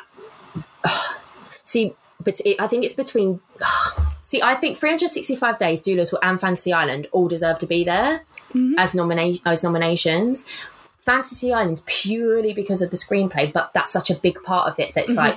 Mm-hmm. But then I think because of the content of 365 days and how damaging that kind of is with the whole abuse situation, Mm-hmm. which we will get into in our proper episode. Yeah. Because that is a lot to unpack there. Yeah. That kind of, but then I did enjoy it Mm-hmm. towards the end when it was consensual. Um, Dolittle, however, I feel like has no bloody saving grace. So it's going to have to be Dolittle for me. Daisy's giving the award to Dolittle. Ding ding ding. okay, worst director. We have Charles Band for all three Barbie and Kendra movies Corona Zombies, Barbie and Kendra Save the Tiger King, and Barbie and Kendra Storm Area 51. None of these films are available in the UK. I'm not even entirely sure what they are. They No seem idea. like some weird parody films. We couldn't find them, couldn't access them, so meh. Uh, 365 Days, Dolittle, Hillbilly Elegy, and Music. So for director, of the two I've seen, 365 Days and Hillbilly Elegy, I would say no. I wouldn't give the award to either of them. Daisy, you've No. also seen Dolittle? Right. So I just want to say something first is that considering the, the what's happened with music, I would give it to Sia.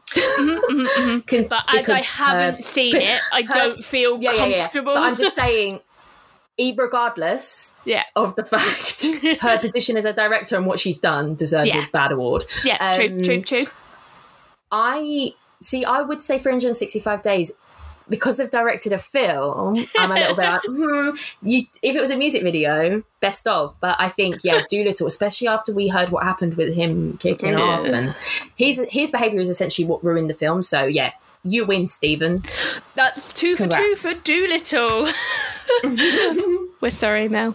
Um, worst actor, we have what we've already discussed Robert Downey Jr. for Dolittle as Dr. John Dolittle, Michele Morrone in 365 Days for Don Massimo Torricelli, uh, Adam Sandler in Hubie Halloween as Hubie Dubois, and David Spade in The Wrong Missy as Tim Morris. So the only other film is Absolute Proof, Mike Lindell as My Pillow Guy. So I believe ah, Absolute Proof was a documentary and it isn't available in the UK. Was it? Um, I thought it was a Bruce Willis film. No, you're thinking of Hard Kill. Absolute Proof Ah. is some weird documentary, um, and The Pillow Guy is some really weird kind of whole American political drama thing, which we do not have the time to get into today. Oh, as he has promoted the toxic plant extract oleandrin as a COVID cure. Yeah, get in the bin. Yeah, yeah. So, of uh, our DJ in Dolittle, Mr. Baby Girl in 365, Sandler in Hubie No, you love the Halloween, and uh, Spade in The Wrong Missy. Do we think any of them deserve to be in the worst actor category? I mean, Michelle Moron, he didn't do great, like, but he did well for the character that he was supposed to be in. He was a good Kind of looking so- macho gangster. Boom.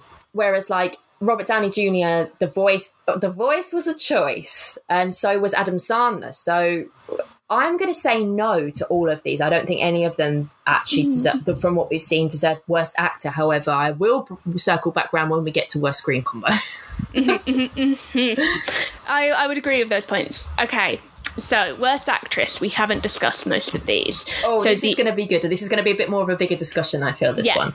So, already discussed, we have Lauren Lapkus in The Wrong Missy as Missy, and we have Anna Maria Sieklucka in 365 Days as Laura Biel. Not, and then we also have Kate Hudson in music as Kazu Sue Gamble, which we couldn't discuss because we've not seen it. Further to discuss, we have Anne Hathaway for two roles in The Last Thing He Wanted and The Witches, and Katie Holmes for two roles in Brahms the Boy 2 and The Secret Dare to Dream. Big up Brahms, our homeboy. I've seen both Katie Holmes film and I have seen half of one of the Anne Hathaway films. So which where would you like to start? Let's start with Anne. Okay. So I tried to watch The Last Thing He Wanted. So did I. I tried too, and I got through the whole thing. I was still trying to understand what was going on. It was not working. I called it at 40 minutes because multiple people on Twitter, including yourself, said it makes no sense. And I realised after 40 minutes I had no idea what was happening and went, why am I doing this to myself? Well, quite. Especially because you'd already seen it, so you can discuss it for us. I can't discuss it, Claire. I don't know what I'd be talking about. I didn't think Anne Hathaway was terrible, but I equally didn't No. think she was good.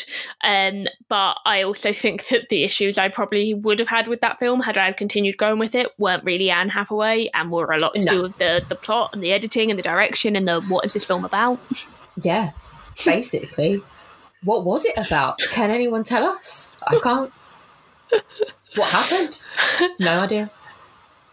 What was it? What is it even called? Can't remember. Pretty much, pretty Who's much. the he and who's the titular role? Don't know. Well, that was it. I was like, is he the politician? Is he Ben Affleck's character, or is he Anne Hathaway's father? Who's he? Because it seems to be Anne Hathaway's film. So why are we talking about someone wanting something? Uh, let's just move on because I have literally nothing to say. So I was not able to see The Witches. You were able to see oh, The Witches. Oh, I thought you might have seen it. Yeah, that was shit. I like the first, like the original Witches I've because never it seen it. scared the bejesus out of me as a kid. I literally remember it being on TV when I was a child and I was sitting down getting ready to make. Do you know those little flake yogurts when you put the Oh my god, I still the- buy them if they're on in the offer. Like if Oh, I'm yeah, having if I'm having a bad day, like if I'm at like the worst worst level of being a human, I will let myself buy one of those flake It yogurts. is, it is solved by a flake yogurt. So I remember sitting down with my flake yogurt. I was like, Dad, what's on TV? And then this, she pulls off her mask and she's the ugly witch and nightmares, nightmares. uh, since the age of like four, whenever I last saw it, um, and I rewatched it around Halloween. Um, And the scariest, uh, like it was scary, and I was like, "How is this for children?" Psych, it's not.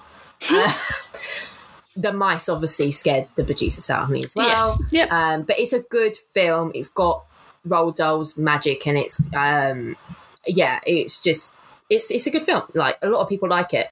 Big fan of the book, but have just completely never seen any adaptations of it. Hmm. I'd like to know what you think of the original adaptation. Mm.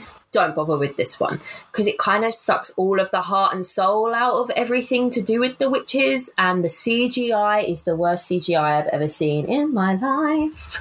I haven't read the book, but But, it's the films are the same. basically the same as the. I tell you what's different and what's better about it is the backstory of the boy and the grandma. Um, This is centered around um, a young black boy. He loses his parents, and the the relevance of it being a black family is that it's in um, in set in sixties. So there's kind of hints a little bit to what's going on there. Um, you see the hotel that all of the uh, all of the hospitality workers of the sort of lower levels are black, and then the higher ones are white, and it's just like little bits and pieces. And I'm like, it doesn't explore that en- enough to be relevant, but okay. And lots of, in terms of the 60s, lots of amazing needle drops, particularly from black culture. And ah, just seeing, and I suppose they're trying to hint at that protective element of like the fact he's growing up in the 60s and the family and losing his parents and having this grandma. And uh, it's just really nice. I'm not quite sure why they chose that. Um, but it was nice. And I think that they fleshed that side of it out really well. And I was really hooked on that. Octavia Spencer as the grandma was brilliant. The the boy's really good. He the narrator is the boy as an adult. Um, Chris Rock does the narration, so that was fun. Okay. Um, originally in the in the uh, other adaptation, it's like um, the grandma's like Swiss or like uh, not Swedish, Nordic of some kind, um, and tells all these backstories about the witches and stuff. I think that's the, more like the, the, ki- and the kid is American. Like, That's more like the book. I feel like in the book the kid was Yeah. English, but in the book the grandmother was foreign, and Yeah. she knew about the witches because they came from the same country, and she was Yeah. worried that they had made their way to England.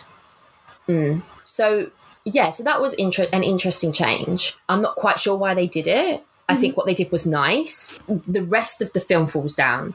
Anne Hathaway as the High Witch doesn't suit it. Mm.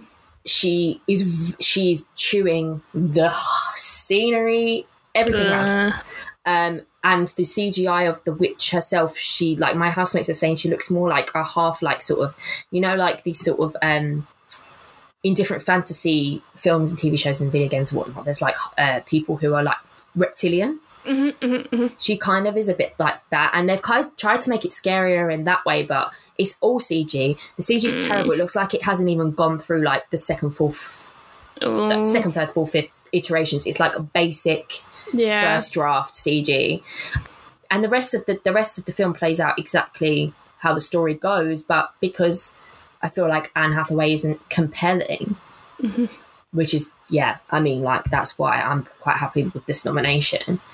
It's just such a shame because she has like these really cool elements of like her mouth opens like the Cheshire Cat, but it's like got like a um, what's it called like a Glasgow smile when they have they open up these sides of your Oh. your as torture, but like hers is as Oh. if she's like some otherworldly creature. But the CG's so bad, it just annoys you when you're watching it. Uh, So it's weird. It's a bit disjointed. As I say, things didn't really make sense why it was set in that time.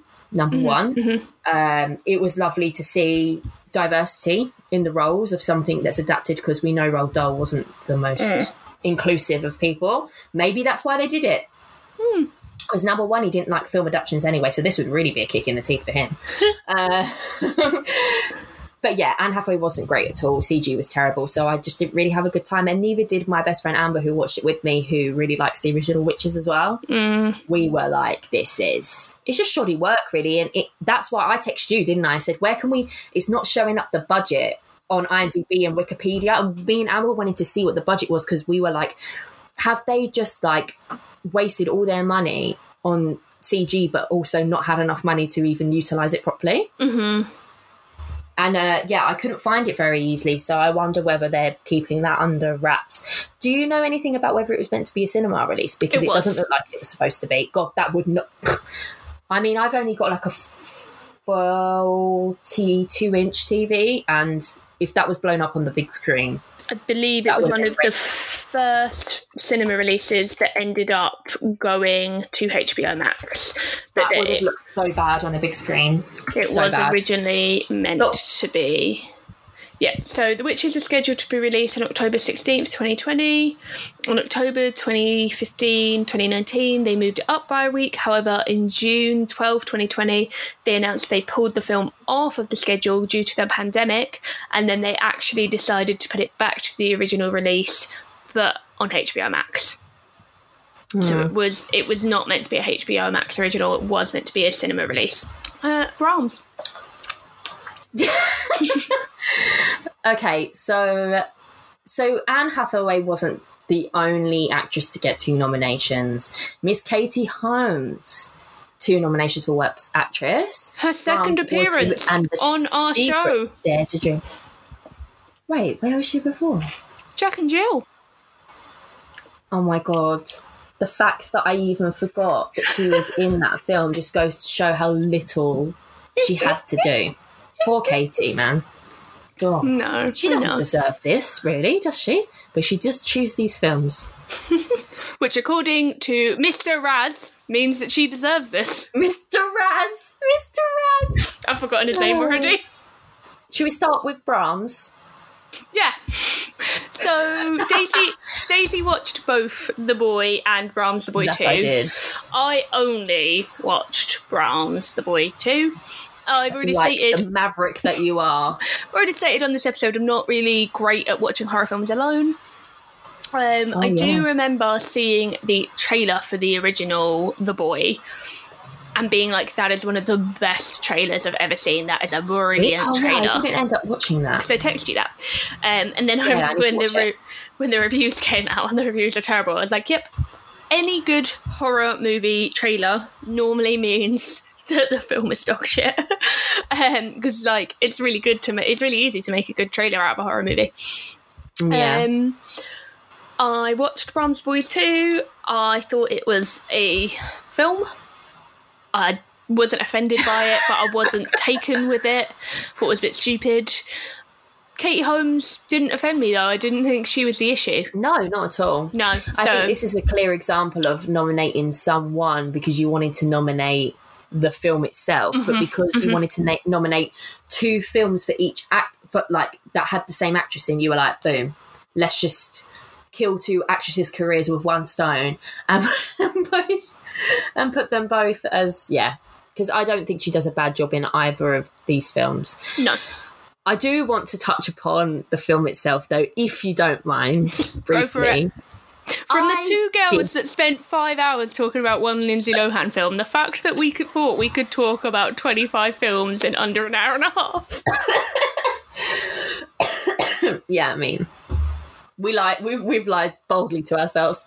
Um, now the major spoilers ahead for the boy. Not that anyone cares. I watched the first one and I was pleasantly surprised when I found out the boys the boy was in fact a doll.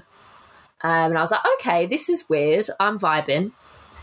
Then the big twist at the end about how the doll wasn't possessed, but it was actually the original kid who is now a grown man living in the walls. I was like, all right, this is interesting. This is not what I thought. It's not just a typical possessed doll story, Annabelle.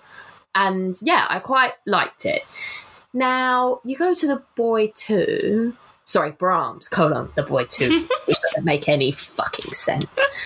Um, because I'm not being funny. They d- no one is going to remember Brahms. Why are you putting him at the beginning of your title? I remember Brahms. You haven't seen the first film. Fuck off.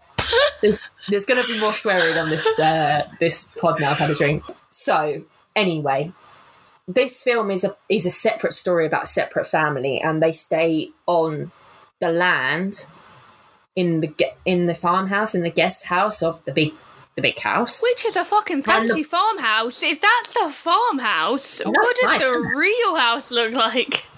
well, dilapidated, I'll tell you. um, the, this kid finds the doll. This time there actually is a boy.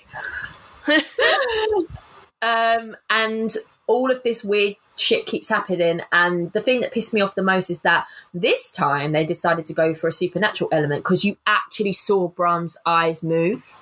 Whereas in the first one, you don't see anything happen. It's just behind. It's just when the main character you you're with the main character the whole time, and then the doll moves without you seeing. Duh! It's the it's the man. As someone who had not seen the first film, I assumed that in the first film mm. It was basically. I've also not seen Annabelle, um, but I assumed it was the same as Annabelle. Um, I assumed that the boy Brahms is an evil little China field possessed thing, and that he was smashed in the woods at the end of the first film for protection. And I assumed that the first film took place a long time ago, and that this film was set in the modern day when new people move there and they find the doll in the woods and they piece him back together. And they re the spirit refills it, and it's all evil again. But then you told me that that is completely wrong. Yeah, sorry, you're wrong. uh, yeah, no, this first film was actually quite an interesting new thing. It was just, it was just like the weirdness of the fact that this nanny had to look after a doll as if it was a real boy, and then it turned out that there was a real boy called Brahms, but he died in a fire. But no, no, no. So it's not. You think it's you think it's the ghost, and no, no, no. It is actually the real life boy who's grown up to be a man living in the walls. Ooh, Lots of boys being not boys being in fires in today's podcast. what? Fantasy? Island. Oh, don't get me started on that shit again. Um, yeah, I mean, for for films called The Boy, there's a lot of men and dolls, but not a lot of boys. anyway, there is a boy in the second one. He finds the doll, so the doll does get smashed. That's why the man comes out and he's angry. Someone puts the doll back together, which you see in the second one. It's got nothing to like. He was not in the first film anyway. I'll get to that. So yeah, so we see that this is now a supernatural film, and I literally was watching it with Amber again. She, I've dragged her along for all of these, well, some of them, and I've gone, oh, really? Like, because I was just so like, oh, the first one was quite good. And I'm like, right, here we go. So you've basically just undone everything that has happened in the first film and have just put a ghost in the doll. Boring.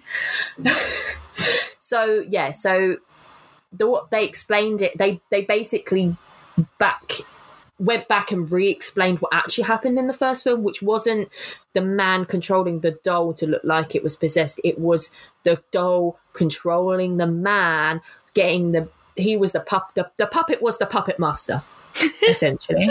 which is stupid. stupid. Um, so it kind of ruined anything that was good, even about the first film. Um, so it pissed me off. That's it, really. I can't wait to um, sell the videos of this podcast of just you retelling horror movies. Just you Yeah. angrily retelling horror It movies. be like the opposite of ASMR. also, while we're on Brahms, shout out to the to the best fan of Brahms in the world, Adam Grundy. He is Brahms' top Brahms, boy, Brahms is his boy. literally. He, I, I wouldn't be surprised if he- Adam loves a mask. he has Maybe, a he's got- Brahms maybe we should get him a Brahms mask. When's your buddy, mate? We'll let, uh, where's your buddy? Where's your birthday, mate? We'll let you know. So yeah, no, Katie Holmes not bad in that film. Not deserving of any nomination for that film, and also nominated for The Secret Dare to Dream as Miranda Wells. And I would equally, I'm going to start off by saying equally an undeserved nomination. Yeah, absolutely. So- And I actually really liked this film. I was, it was just like nice, heartwarming mush. So Love I it. didn't really like it, but I enjoyed it, and I just was like, why would anyone take offence to this? And I messaged you a little bit about it. To me, Yeah. it was a Nicholas Sparks film. It was just that Nicholas Sparks were, wasn't involved. So Daisy, Yeah. I don't know how aware you are of Nicholas Sparks as a genre. Yeah, aware of. So like they're all set in kind of rural, most of them in North Carolina, and it's always someone who's been through some sort of personal tragedy, and um, someone always dies, and there's a grand love story at the crux of it. They're all films where a good-looking woman meets a good-looking guy. Someone's angry, someone dies, tragedy befalls them. They end up kissing nine times out of ten in the rain, and it all ends up quite happily. And if you'd have told me that Nicholas Sparks had written Secret Dare to Dream, I would have been like, well, obviously. It just felt like I feel like as a society, we've maybe moved past the need for Nicholas Sparks films. But as someone who, at the age of, you know, 15 through to 25, lived on a very solid diet of Nicholas Sparks films and books. FYI, Nicholas Sparks is an appalling human being and we do not support him as a human. He's a Oh. fucking scumbag. Um, he's Oh, super okay. racist. Oh. He's super racist and nasty. Ew. Yeah. Get in the bin. Um, but he, and that's why as well when you then when you reflect on them as an adult and you're like, yeah, everyone in this film is very white and very privileged. Uh, Yeah. Um, Mm. But so that's why I feel like we as a society have moved forward and we don't need these Yeah, kinds of films yeah. anymore. But at the same time, it was a fa- it was a nice film. Well, I, I, had, I had a nice time. It didn't yeah, offend me. I was a little bit confused because I spoke to you a little bit about the fact that it's based on a book. The now- secret. Yeah, and you, you told me this was a sequel, and I was like, what? And then I looked into it, and there's like a documentary style film on. So the Daisy, book, can you tell people about the book, The Secret? Can I tell my secret? Is that what you're asking? um, the secret is is kind of like the law of attraction kind of thing, where it's like like essentially the secret to life is being positive. okay. and I so I very much t- watched the trailer about this guy having like something in his hand, like a, uh, manila envelope, Mhm. and I thought this guy's going to deliver the book to her and it's going to and it's all going to be very hallmark and it's all going to be and it wasn't that it was just it used the essence of the law of attraction as something that he now lives by after a near death experience and i was like oh, oh okay The worst Fine. thing about the film, and I don't even know if you can really say it's like that bad, is that the the male lead lives by this rule of the secret to life is happiness, which is inspired by this real life self help book, The Secret, but they never actually reference the real book in this film.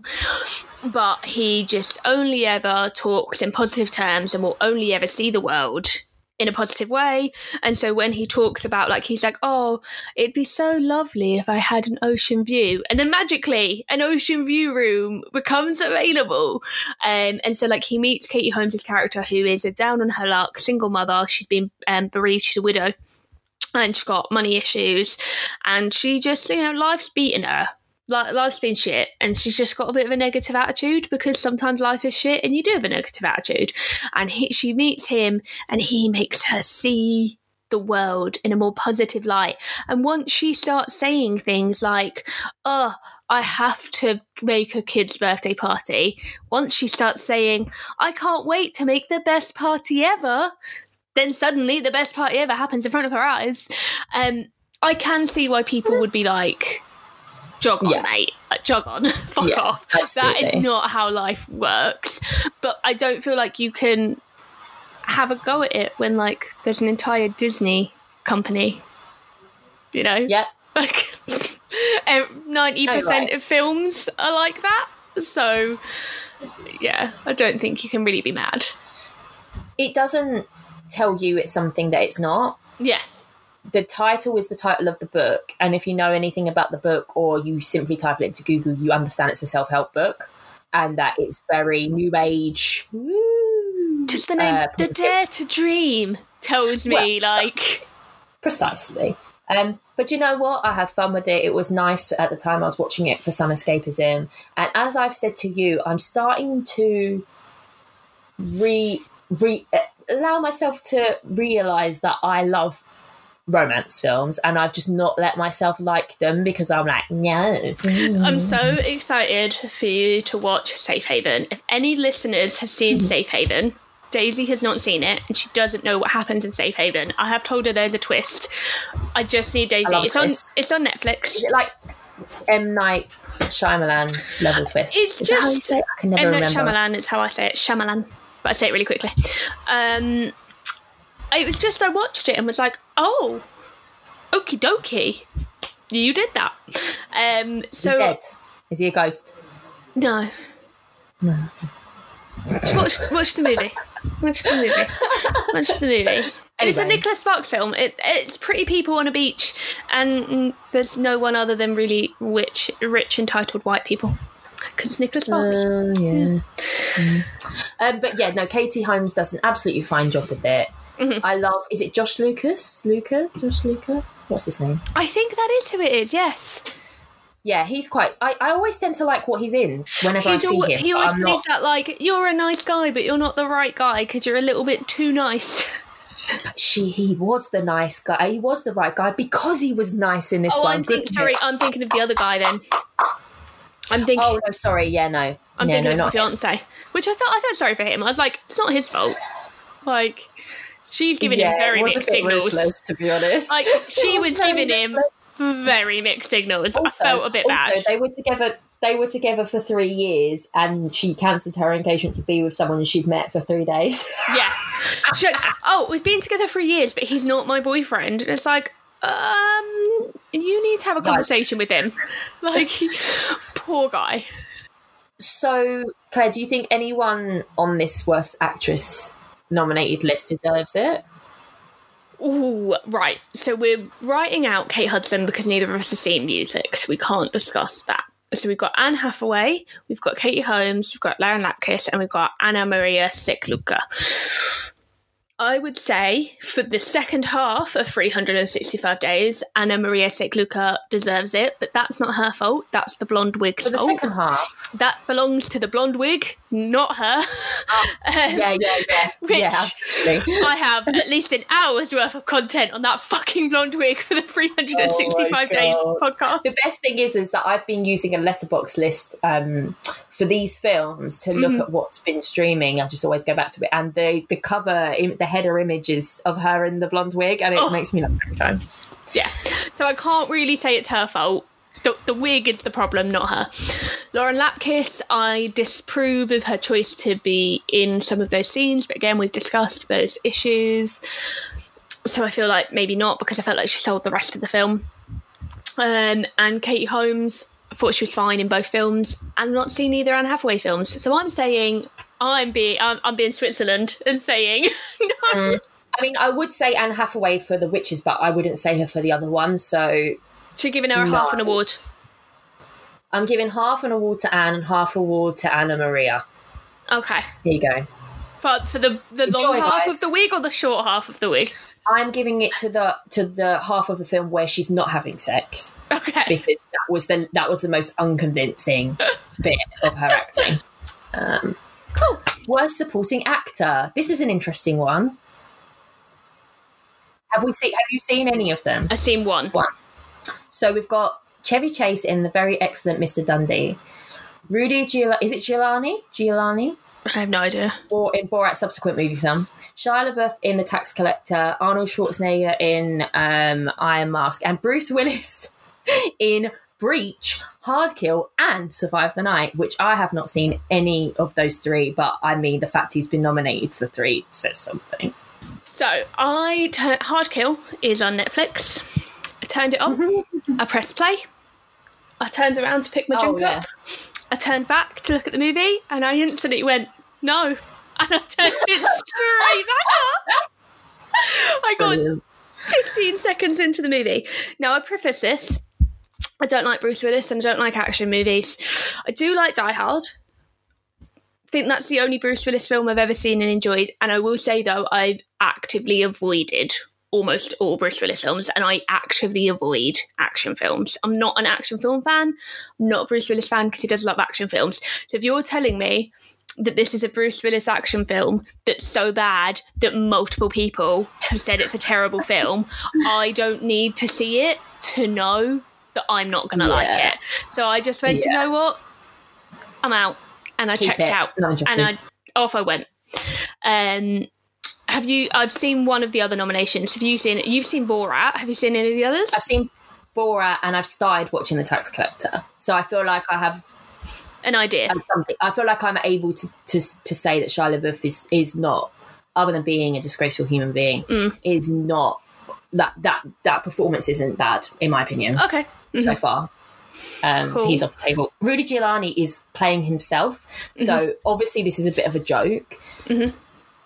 Because in Borat, it's a it's it's a classic setup of allowing disgraceful human beings to cavort in front of the camera and embarrass themselves in their disgraceful ways.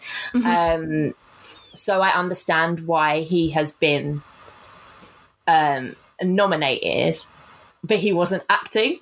Yeah. so I'm a bit like, I know what you're trying to do, but I can't really. In part of me can't really say him because he wasn't acting, but his role in the film was yeah, he he was gross. Um, but he's the only one that I can say that is bad in some way that I've seen. So probably Rudy.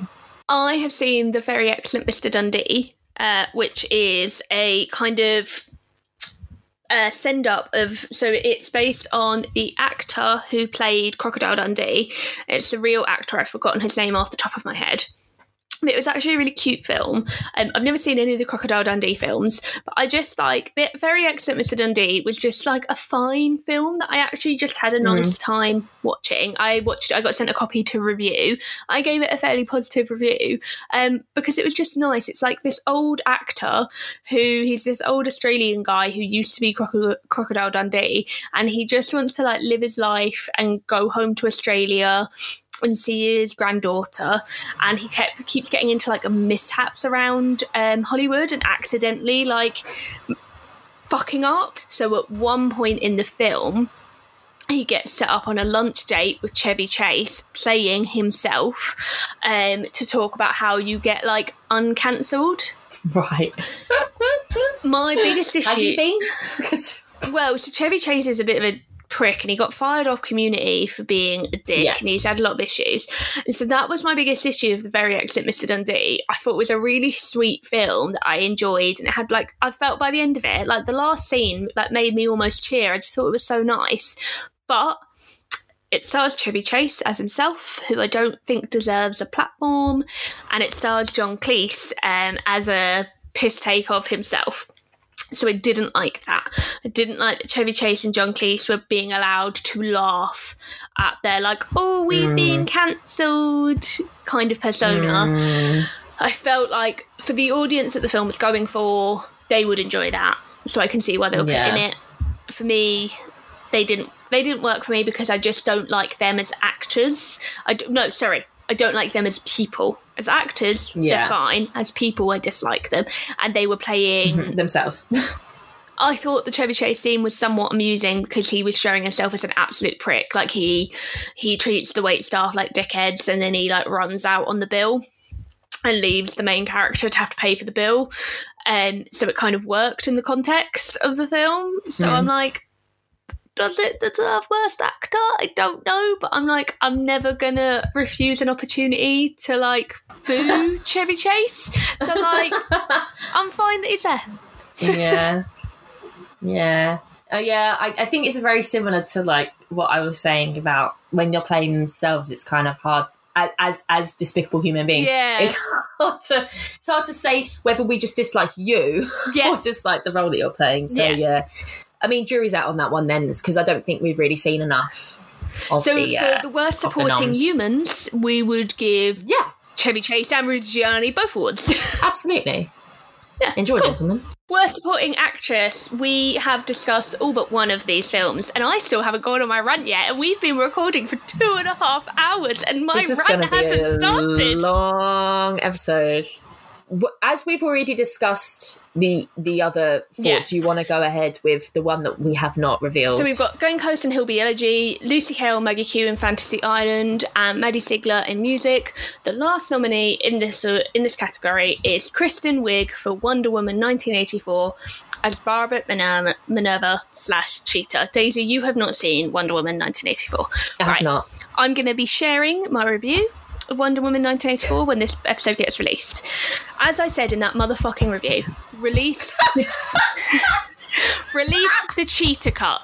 If you tell me I am getting Kristen Wiig as a supervillain in a blockbuster superhero movie, and then you give me a film that is over two hours long that Kristen Wiig is in maybe 20 minutes of, and I've got to watch Pedro Pascal fucking point at shit and go, make that better, make that better. Do you have a dream?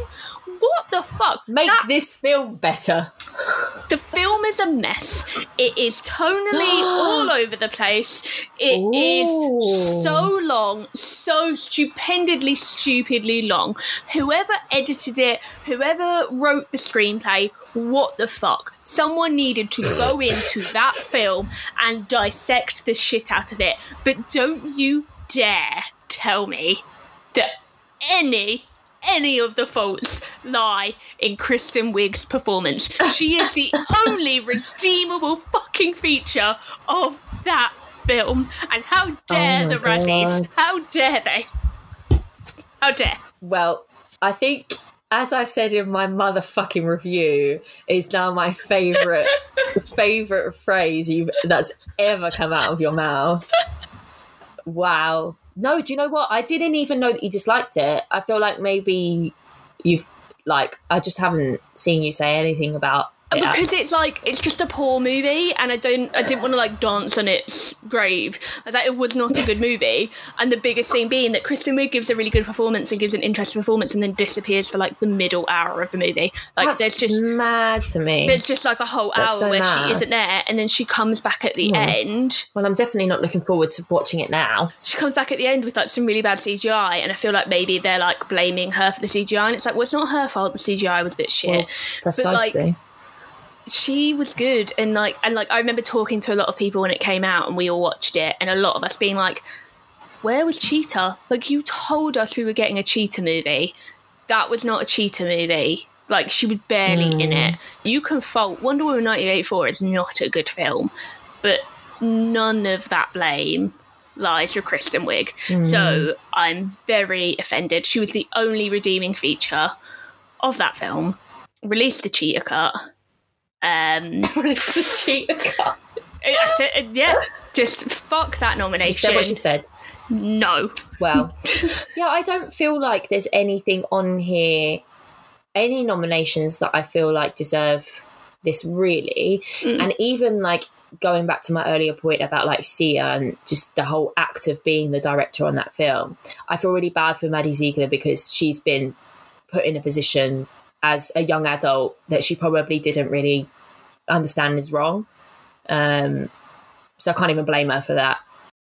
There's some really awkward um, kind of think pieces on the grooming of Maddie Ziegler by Sia because she has kind of been a muse of Sia's for a number of years now, long Yeah. before this.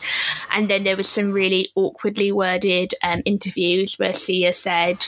Um, oh, Maddie cried and said that she didn't think that she could Oh, portray yeah. the role, and I told her she could, and oops, maybe I lied to her, or it, like that's that's that's my wording of it. But it was basically the the, the official quote is is basically along the lines of Maddie told Sia she wasn't capable and that she didn't want to do it, and Sia told her that she would protect her from like any sort of backlash, and then didn't. So Oh, she's just gross. yeah. Anyway. yeah. That is why we are not discussing that film or watching that film. Well, not discussing, we're not watching it. So we have no Um, worst supporting actresses because all supporting actresses are wonderful. we love women. women rock. and worst screen combo, we've already discussed it. Discussed it. We've already discussed Robert Downey Jr.'s ac- him himself and his accent, Adam Sandler and his voice. Um, there's also Maria Bakalova and Rudy Giuliani um, as on board in Borat, subsequent movie film. There's also, uh, as we discussed, Lauren Lapkus and David Spade in The Wrong Missy. And one we haven't discussed, Harrison Ford and that totally fake looking CGI dog in The Call of the Wild. Have you seen The Call of the Wild? yeah, I watched it last weekend. I watched it last weekend. I liked I it. enjoyed it so much more than I thought I was going to. I uh, I spoke to Amber. I was like, "This this film has an animal in. Might you want to watch it with me?" And she looked it up. She was like, "Daisy, this doesn't look very good." I was like, "I'm not going to make you watch it. I'm not. I'm. I, she knows I'm watching all these films because they're supposedly the worst of the year. So I, I kind of get that that's not much of a draw." Um, I basically just said because it's got a dog in it, and I was watching it on my laptop while she was watching My Octopus Teacher on TV. Oh, And uh, so at first I was kind of like half watching what she was watching out the corner of my eye and then watching this. But I paused it and I turned around to myself, I was like, I'm heavily invested in this CGI dog. yeah. Like, What it was you so cute. one? So it's so badly CGI'd. It's so uncanny Oh, valley. And you're like, what the hell? And then it gets abducted, but then it joins. it joins the post office snow team, and That's then you're in. you are bit. just Ah, in. It's my favourite bit of the whole film, that Yeah. sequence. Like, I was so invested. I was like, you've got all the other dogs, you've got the whole like pack argument scene, then you've got oh, yeah. the really nice who's like alpha dog? you've got the really nice postal people. Oh my god! Like I realized Yeah. I I actually went back and rewound it and watched it properly from that point. I was like, wait, hang on, I've missed something. I need to like. I I was Yeah, in. it was really once, sweet. Once you adjust to the weird animation, and it takes about ten minutes. Once you're once you're there, Yeah. I thought it was a good film. I Yeah. really enjoyed it. And you know what? Harrison Ford, whatever he's in, I like him. Like, yeah, you know he's there for the money. But I think he's just got that gruff, I'm here for the money, when you're actually like, oh, you know, Harrison, I feel like there's something here that you like. it reminded me of his performance in Morning Glory, where he's like, "I'm an old guy." Oh my What's god! Morning Glory is a rom com, except that the love is not between romantic leads. So it's Rachel McAdams beca- is a news is a news producer, and she um then takes a over. Rachel McAdams film that I don't know about. It's on Netflix. Oh. So Rachel McAdams has to become a news producer, and she um, needs to save a failing news program because they're about to all be cancelled and all lose their jobs.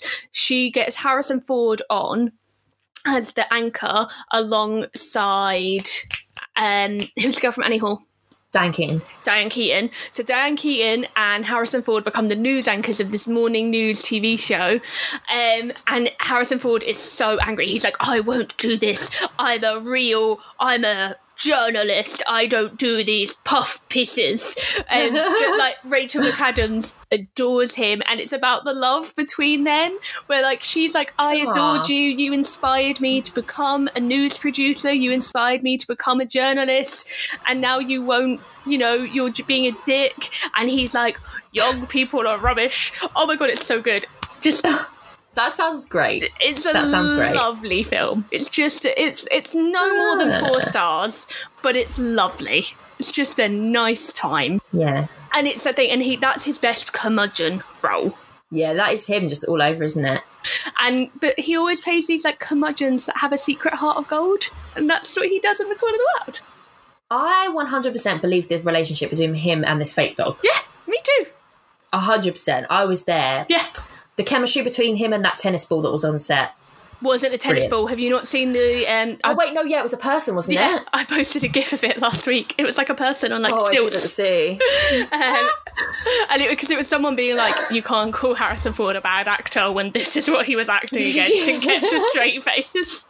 Um, yeah, Yeah, so I think that's great. I think they were great Together. yeah. One, one. You you needed to step step step your foot in and just let it wash over you, and then you were in. Yeah. And like again, going back to Dolittle and who was this film made for? My nephew is nine. He loves wolves. He is big adventure kid, and I think he would really enjoy the Call of the Wild and really enjoy all of the dogs. And also, as someone who like is all animal rights, I support any progress in the way of you know getting rid of animals on set. I hmm, that's yeah. a whole other topic, but you know if we can move forward to a technology where we no longer ever need to have a poor dog doing stuff that they shouldn't be doing. It's interesting you say that because so many people were like, why did they not just use a real dog? And were really annoyed about not using a real dog. And I'm like, now you said that, I'm like, that's really strange that we've come to accept that that's what it should be. Yeah, like think of those sled pulling scenes. That's not fair to make a dog do. Just because we used to do No. it, should we still make a dog No, reenact right. it? Yeah. So I'm in support of trying to use technology to do that. Um, so my, my worst screen combo 100% goes to Adam Sandler and his grating simpleton voice. Yeah, me too, I think. You're not very, going very for Mr. Welsh? behind. no, because do you know what? He's Robert Downey Jr. I liked him in the I think he did I think he did fine. It was just the accent, whereas Adam Sandler's whole performance was the accent. And I think you could probably say Robert Downey Jr. was trying to do the accent to make the part better. I feel like Adam Sandler was doing the accent to fuck up the part. Oh, if you you can't hear that, well, you might have heard it. My eyes rolled back that far, but my eyes are rolling back in my head. I think we could probably skim quite quickly across these last Yeah. few. Um, so, worst prequel, remakes, rip-off, or sequel: 365 Days as a rip-off of Fifty Shades of Grey. Dolittle was a remake uh, of Doctor Dolittle. Fantasy Island uh, remake of Fantasy Island TV series. Hubie Halloween is a rip-off of Ernest Scared Stupid. I remember now. And Wonder Woman 1984 is a sequel of the original Wonder Woman. The only thing I've seen the original of, I haven't seen the one that's then nominated of. Mm. So I don't really. I, I'm going to abstain from this one. Well, I've only seen 365 Days, Hubie Halloween, and Wonder Woman 1984. I think you'd probably have to go for Wonder Woman 1984, right? How how did you feel about the first one? It's a toss up between Hubie Halloween and Wonder Woman 1984, because um, Hubie Halloween offended me in a number of ways, but I don't know if that was its re- I don't know if it was that remake that offended me. I think Hubie Halloween is slightly a worse film than Wonder Woman 1984. I enjoyed the first Wonder Woman. I don't enjoy it as much as everyone else did. I thought it was like 3.5. Mm-hmm. I had a fun time, but it was not memorable. I've never had Yeah. any urge to ever rewatch it, but in the cinema, I was like, that was a cool film. Um, Wonder Woman 1984 was a badly made film. There we go. That's your winner. I guess for that category, I have to Yeah. go Wonder Woman 1984. Yeah, you're correct. Uh, for Okay. prequel, I know. remake, rip off, or sequel, I have to go Yeah. Wonder Woman 1984. Worst screenplay! What? Well, you know what my answer is. Fucking Fantasy Island. So we've got 365 Days, Dolittle, Fantasy Island, Hillbilly Elegy, and all three Barbie and Kendra movies. Neither of us could see the Barbie and Kendra movies. Um, I personally saw 365 Days and Hillbilly Elegy, but Daisy saw both of them and Dolittle and Fantasy Island, so her vote is Fantasy Island. And considering I did a rant for about 15 minutes on the screenplay of Fantasy Island, I think that's. Uh. I think everyone knew that that was coming. For, for uh, me, I would have gone 365 Days just for the use of Baby Girl. Oh, you lost, baby girl. Brilliant. Mwah. Love it.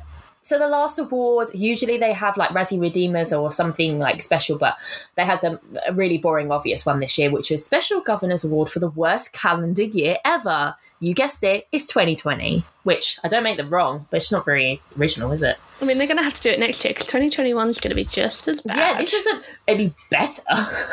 I just wanted to, now that we've been speaking about our least favourites of 2020, I kind of do want to quickly touch on that. As you know, there is a few of my sort of like my least favourite five of what I saw last year. We've already talked about um, one of them being, was it? Yeah, Dolittle being the absolute least favorite and 365 days, but there was also three who I'll kind of I'll just give you like a top line, like literally one line reason why I didn't like it. Um, the turning, if you've seen that, um, it kind of just it just ended. I was like, where's the ending? A lot of other people felt the same.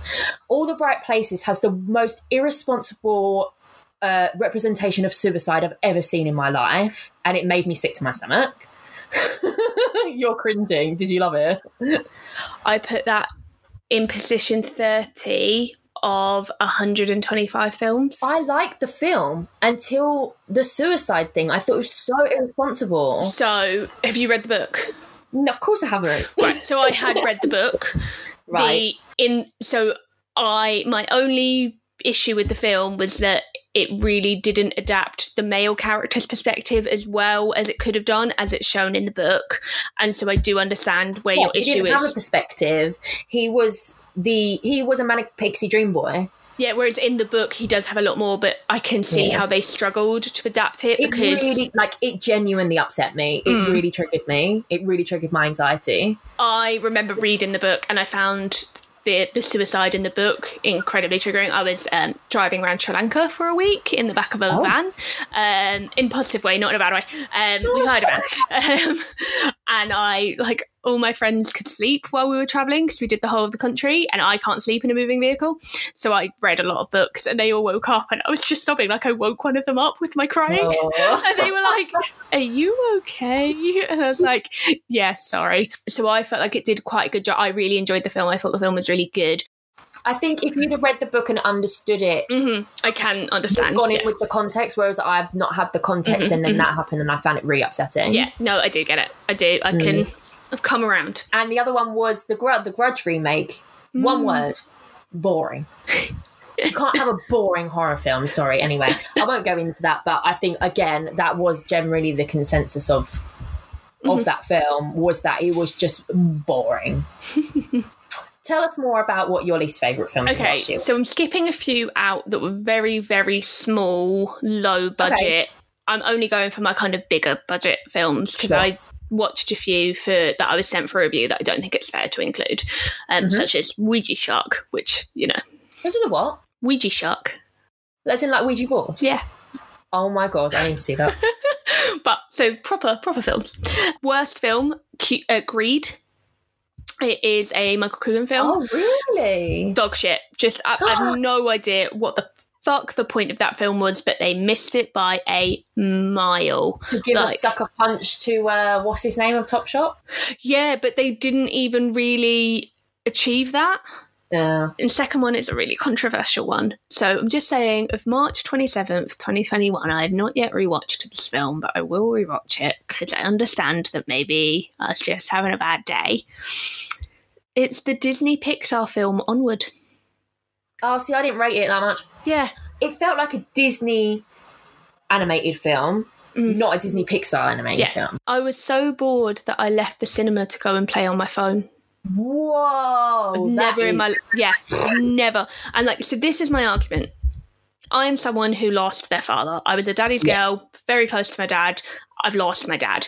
You were telling me that a Disney film where the crux of the movie is about allowing the character to have one last moment with their dad and be able to say goodbye to their dad, and it doesn't move me, the most Yeah. over emotional Yikes. woman in the world.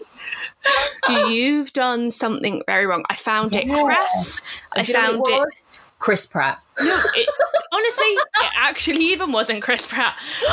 I found the animation looked cheap. I found the jokes boring. I felt like it was trying to be too modern. And what I love about typical Mm. Disney or Pixar movies is that they are timeless. Yeah, it's not going to age very well, I don't think. I just, it felt, and I, I, I love Shrek, but it felt like a cheap DreamWorks film. I was like, whoa, why are we coming for Shrek now? But it felt like a, it felt like Shrek you? it felt like a cheap DreamWorks knockoff of a Disney film. Yes, you're right. You're right. I do agree with that actually. Yeah. Um, yeah, I didn't feel like it was. Lately, it's weird. Lately, some Disney animation films feel like Pixar, and Mm. some Pixar films like feel like Disney animation, and it's Mm. very strange. And I think it's just because they're they've become too close quarters, and their values as companies have like. And Yeah. differentiation of companies have just become too blurred. And I think, do you know what's interesting that I was thinking as you were saying that when I made a joke about Chris Pratt is also the fact that they're Tom Holland. Again, it's that Marvel influence coming in as well, where I think they're so. They're, this is another argument against monopolization of the industry is that it all becomes one muddled voice, and there's no sense of um, personality or like um, style when one thing is making all of the things. That was the last film I watched on my 90 something film journey, watching all of the Disney animation and, uh, and Oh. Pixar films. And um, I had got a bit Disneyed out by that point.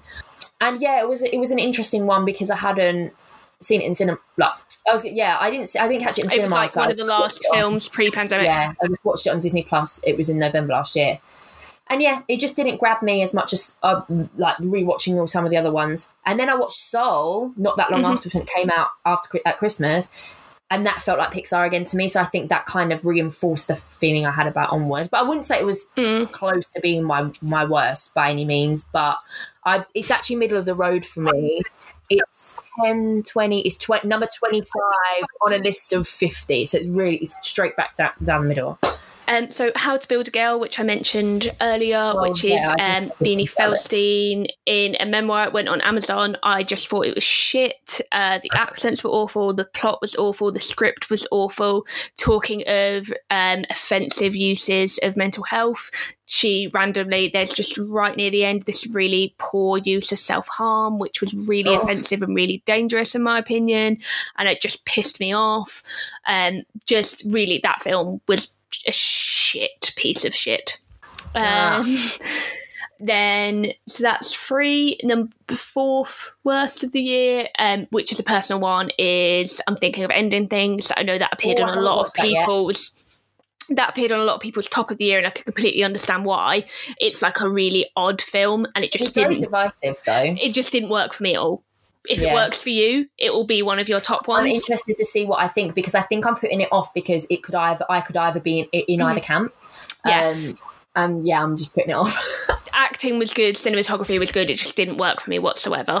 So, you know, if you like that, more power to you. It just, Yeah. for me, no. Um, and then the last one, which really surprised me in terms of, I can't believe it wasn't nominated for any Razzies, was the rhythm section starring Blake Lively and Jude Law, which is one of the worst films I've seen in a really long time. And I love Blake Lively and I quite like Jude Law, but they both deserved Razzies for their performances Wow. in this film. Like Blake Lively was so appallingly miscast. oh, obviously the legend's bad. Well, bad because Yeah. she was so miscast. She'd no like. Just, I cannot express how not okay her performance was. She just should never have been put in that position. It just didn't Right. work. And I even checked because it was a 2020 UK release, but a 2019 US. So it's like, oh, maybe it was nominated in last year's Razzies, Right. but it, it wasn't. And I don't understand why. Do Because you think it's maybe because not enough people saw it? 100%. Mm. That's the issue as well with these things, isn't it? There's never going to be an absolute answer because no one is going to sit down and watch every single film. Um, but yeah, so that one, that one's the one of my bottom five that I actually think deserves the most awards because I'm just like, wow, like, Right. yikes.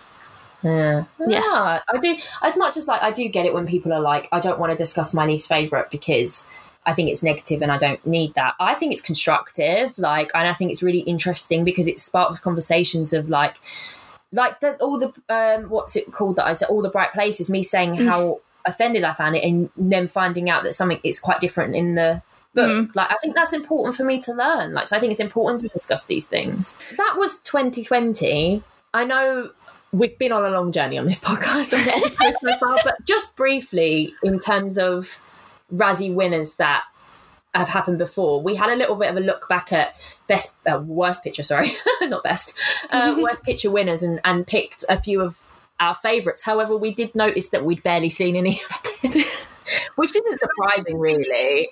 There's been 41 awards as of this year, so we had 41 choices to choose from. And well, no, I've we only seen seven films, and they'd all been in the last 10 years. I had only seen five of those, and one of them I had to watch for this podcast. Well, I mean, it makes sense. Like, we don't, other than this podcast, we don't tend to naturally go out of our way to see bad films. Um, I suppose along the way, we've seen what's classed as bad, um, but we're more likely to have seen more best because I suppose, I don't know, I, I know that you do um, obviously review a lot of films as well, but I suppose, you know, I, I like to watch films if they've been nominated as good because I'm like, right, okay, well, a lot of people think they're good. Let's go for it, but less so the worst. So Yeah. if I just quickly run through my top three, I won't spend too much time on them. But Mhm. number three, I know who killed me. Um, because yeah, I mean, you can't record like five hours worth of pod and not put it on the top three on what I had to pick from. Um, then number two, I put the Twilight Saga Breaking Dawn Part Two. Don't remember a thing about it other than scary um, vampire baby. Um, if that even was in the third, second part, I can't remember. And the big twist. So, I mean, the reason I put this in here is because I didn't ever think it was bad, whereas the other films that I've seen I thought were bad. Um, And what I feel is the most misunderstood uh, trash movie like ever, Fantastic Four. I actually loved 2015's Fantastic Four. I don't understand Daisy, no! I don't understand what everyone hates about it. I really don't. But do you know what? I don't care to converse with you about it. So please don't at me. I can't be asked. I liked it. Leave me alone. My only thing with that is that I think there was a good film underneath it, but because of I don't know if it was because of poor direction, I don't know if it was because of studio There interference. production. But you can issues, see yeah. you can see the seams. You can see where the Right. reshoots like all you have to do is Maybe look at Maybe if I rewatch it again, I think I went in, I watched it. I remember Mhm. I was at, I watched it at the O2 um, Mhm. Cineworld, and I came out. I was like, I like that. It was grounded. It was cool. And then I saw all of this backlash. I was like, well, that's not the film that I saw. And then I've never rewatched it again. Mm. So See, I came out and I was like, I didn't hate it, but I was like, that was a disappointment. right. Um, but I spent a lot of the film watching Kate McNamara's hair because you, You can and the lit- witch, man. you can literally see those. So she her natural hair is red, and then in the reshoot she had to change her hair for a different film. So in the reshoot she's wearing a wig, but the wig is blonde. I did. So you can lit you can literally watch the film and be like, oh, she's blonde in this one. Oh, she's redhead in this one. Literally, and so I was like, it was bad. It was bad filmmaking. Is for me the issue in that Right, one because okay. I'll of have to revisit it. I don't know who, See what I where the fault lies, but the reshoots fucked it. I don't know what maybe the cut. say, it seems to be the running theme with these Mm. films. Okay, so if you need to reshoot, maybe you need to go back to the drawing board. That's it. I'm like, what did the movie look like before the reshoots? I Yeah. don't know, but the reshoots didn't seem to help in my in my opinion. Yeah, Um, okay, so my ones, um, same. I know who killed me gets a look in. I didn't rank mine, um, but I know who killed me gets a look in again. Lohan, hello. Um, and then I went for Transformers: Revenge of the Fallen because I like the Transformers films. I'm sorry, I have a fun time at the just get sensory cinema. Overload. I get sensory overload with the action. I have no idea what part of the robot car I'm looking at, and quite frankly, I don't care either. So I like. The See, I think one, I'm the same, but but positive. I'm like, I don't care what I'm looking at. I just let it like wash over me. I'm like, There was a really funny Good Place joke that I've seen. I'm watching The Good Place for the first time. But someone in the bad place puts on a new aftershave or like deodorant spray, Mm. and it it's called Transformers, and and they go, and he goes, it smells like how the films make you feel. And then when he meets someone who one of the humans, and the human goes, mm, "Why do you smell loud and confusing?" yeah, I get it. I get it. Shia LaBeouf as a person is terrible. As an actor, I enjoyed him. Uh, Yeah. Megan Fox, love. Yeah. I had a good time at the cinema. Um, and then my last one is another misunderstood classic. It is Showgirls. Um, wow, what a film! I only I watched it. For the, I watched it the first time last year in the middle of the pandemic, and I was just like, wow, that was a film. Like, Oh. good. Good lord, stuff happens. Well done. clap, clap. You. wow. Clap, clap.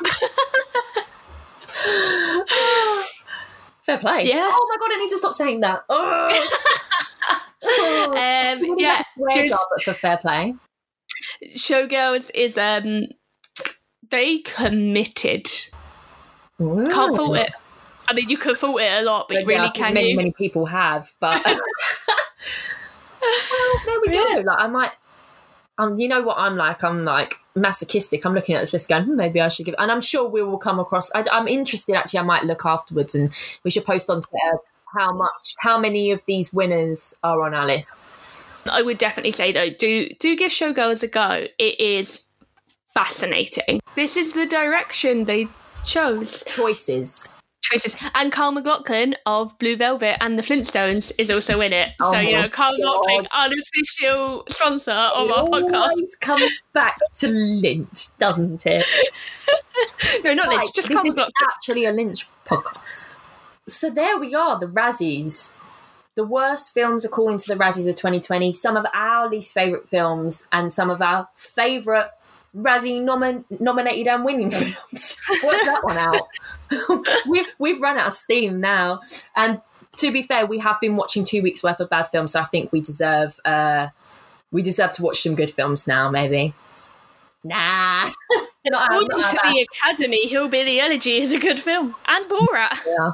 Well, there, I mean, I loved Borat too. Like genuinely, I was like, "This is this is brill," but it's part. I, it's brill because it's a social experiment more than the film itself. That was our Razzie special episode. We'd love to hear if, if any of you guys have seen any of these films, what you think about the awards in general. I know if we've been sp- speaking to a few people about that already, and yeah, what like what you think about these, whether they should be nominated, and whether whether you think the awards should take place at all, and whether Glenn Close will win both best and worst for her performance. We are on the edge of our seat. So you can find us on Twitter and Instagram at W Rated and on Letterboxd at W Rated. Claire, where can we find you on socials? Uh, Claire Ellen Hope, Claire without an I. you sounded like you were going to say something else. Sorry. and you can find me at Daisy Vic Edwards on Twitter and Daisy Victoria Edwards on Instagram and Letterboxd. Thank you so much for tuning in again. Thank you for sticking with us through this special episode. If you enjoyed listening to um, our podcast, please do give us a follow or subscribe. And if you're feeling generous, a rating and review as well. Um, please join us um, on our next episode where we will be diving back into the bottom um, rated 100 with a new worst rated film and another special guest. See you then. Bye bye, baby girl. Are you lost, baby girl?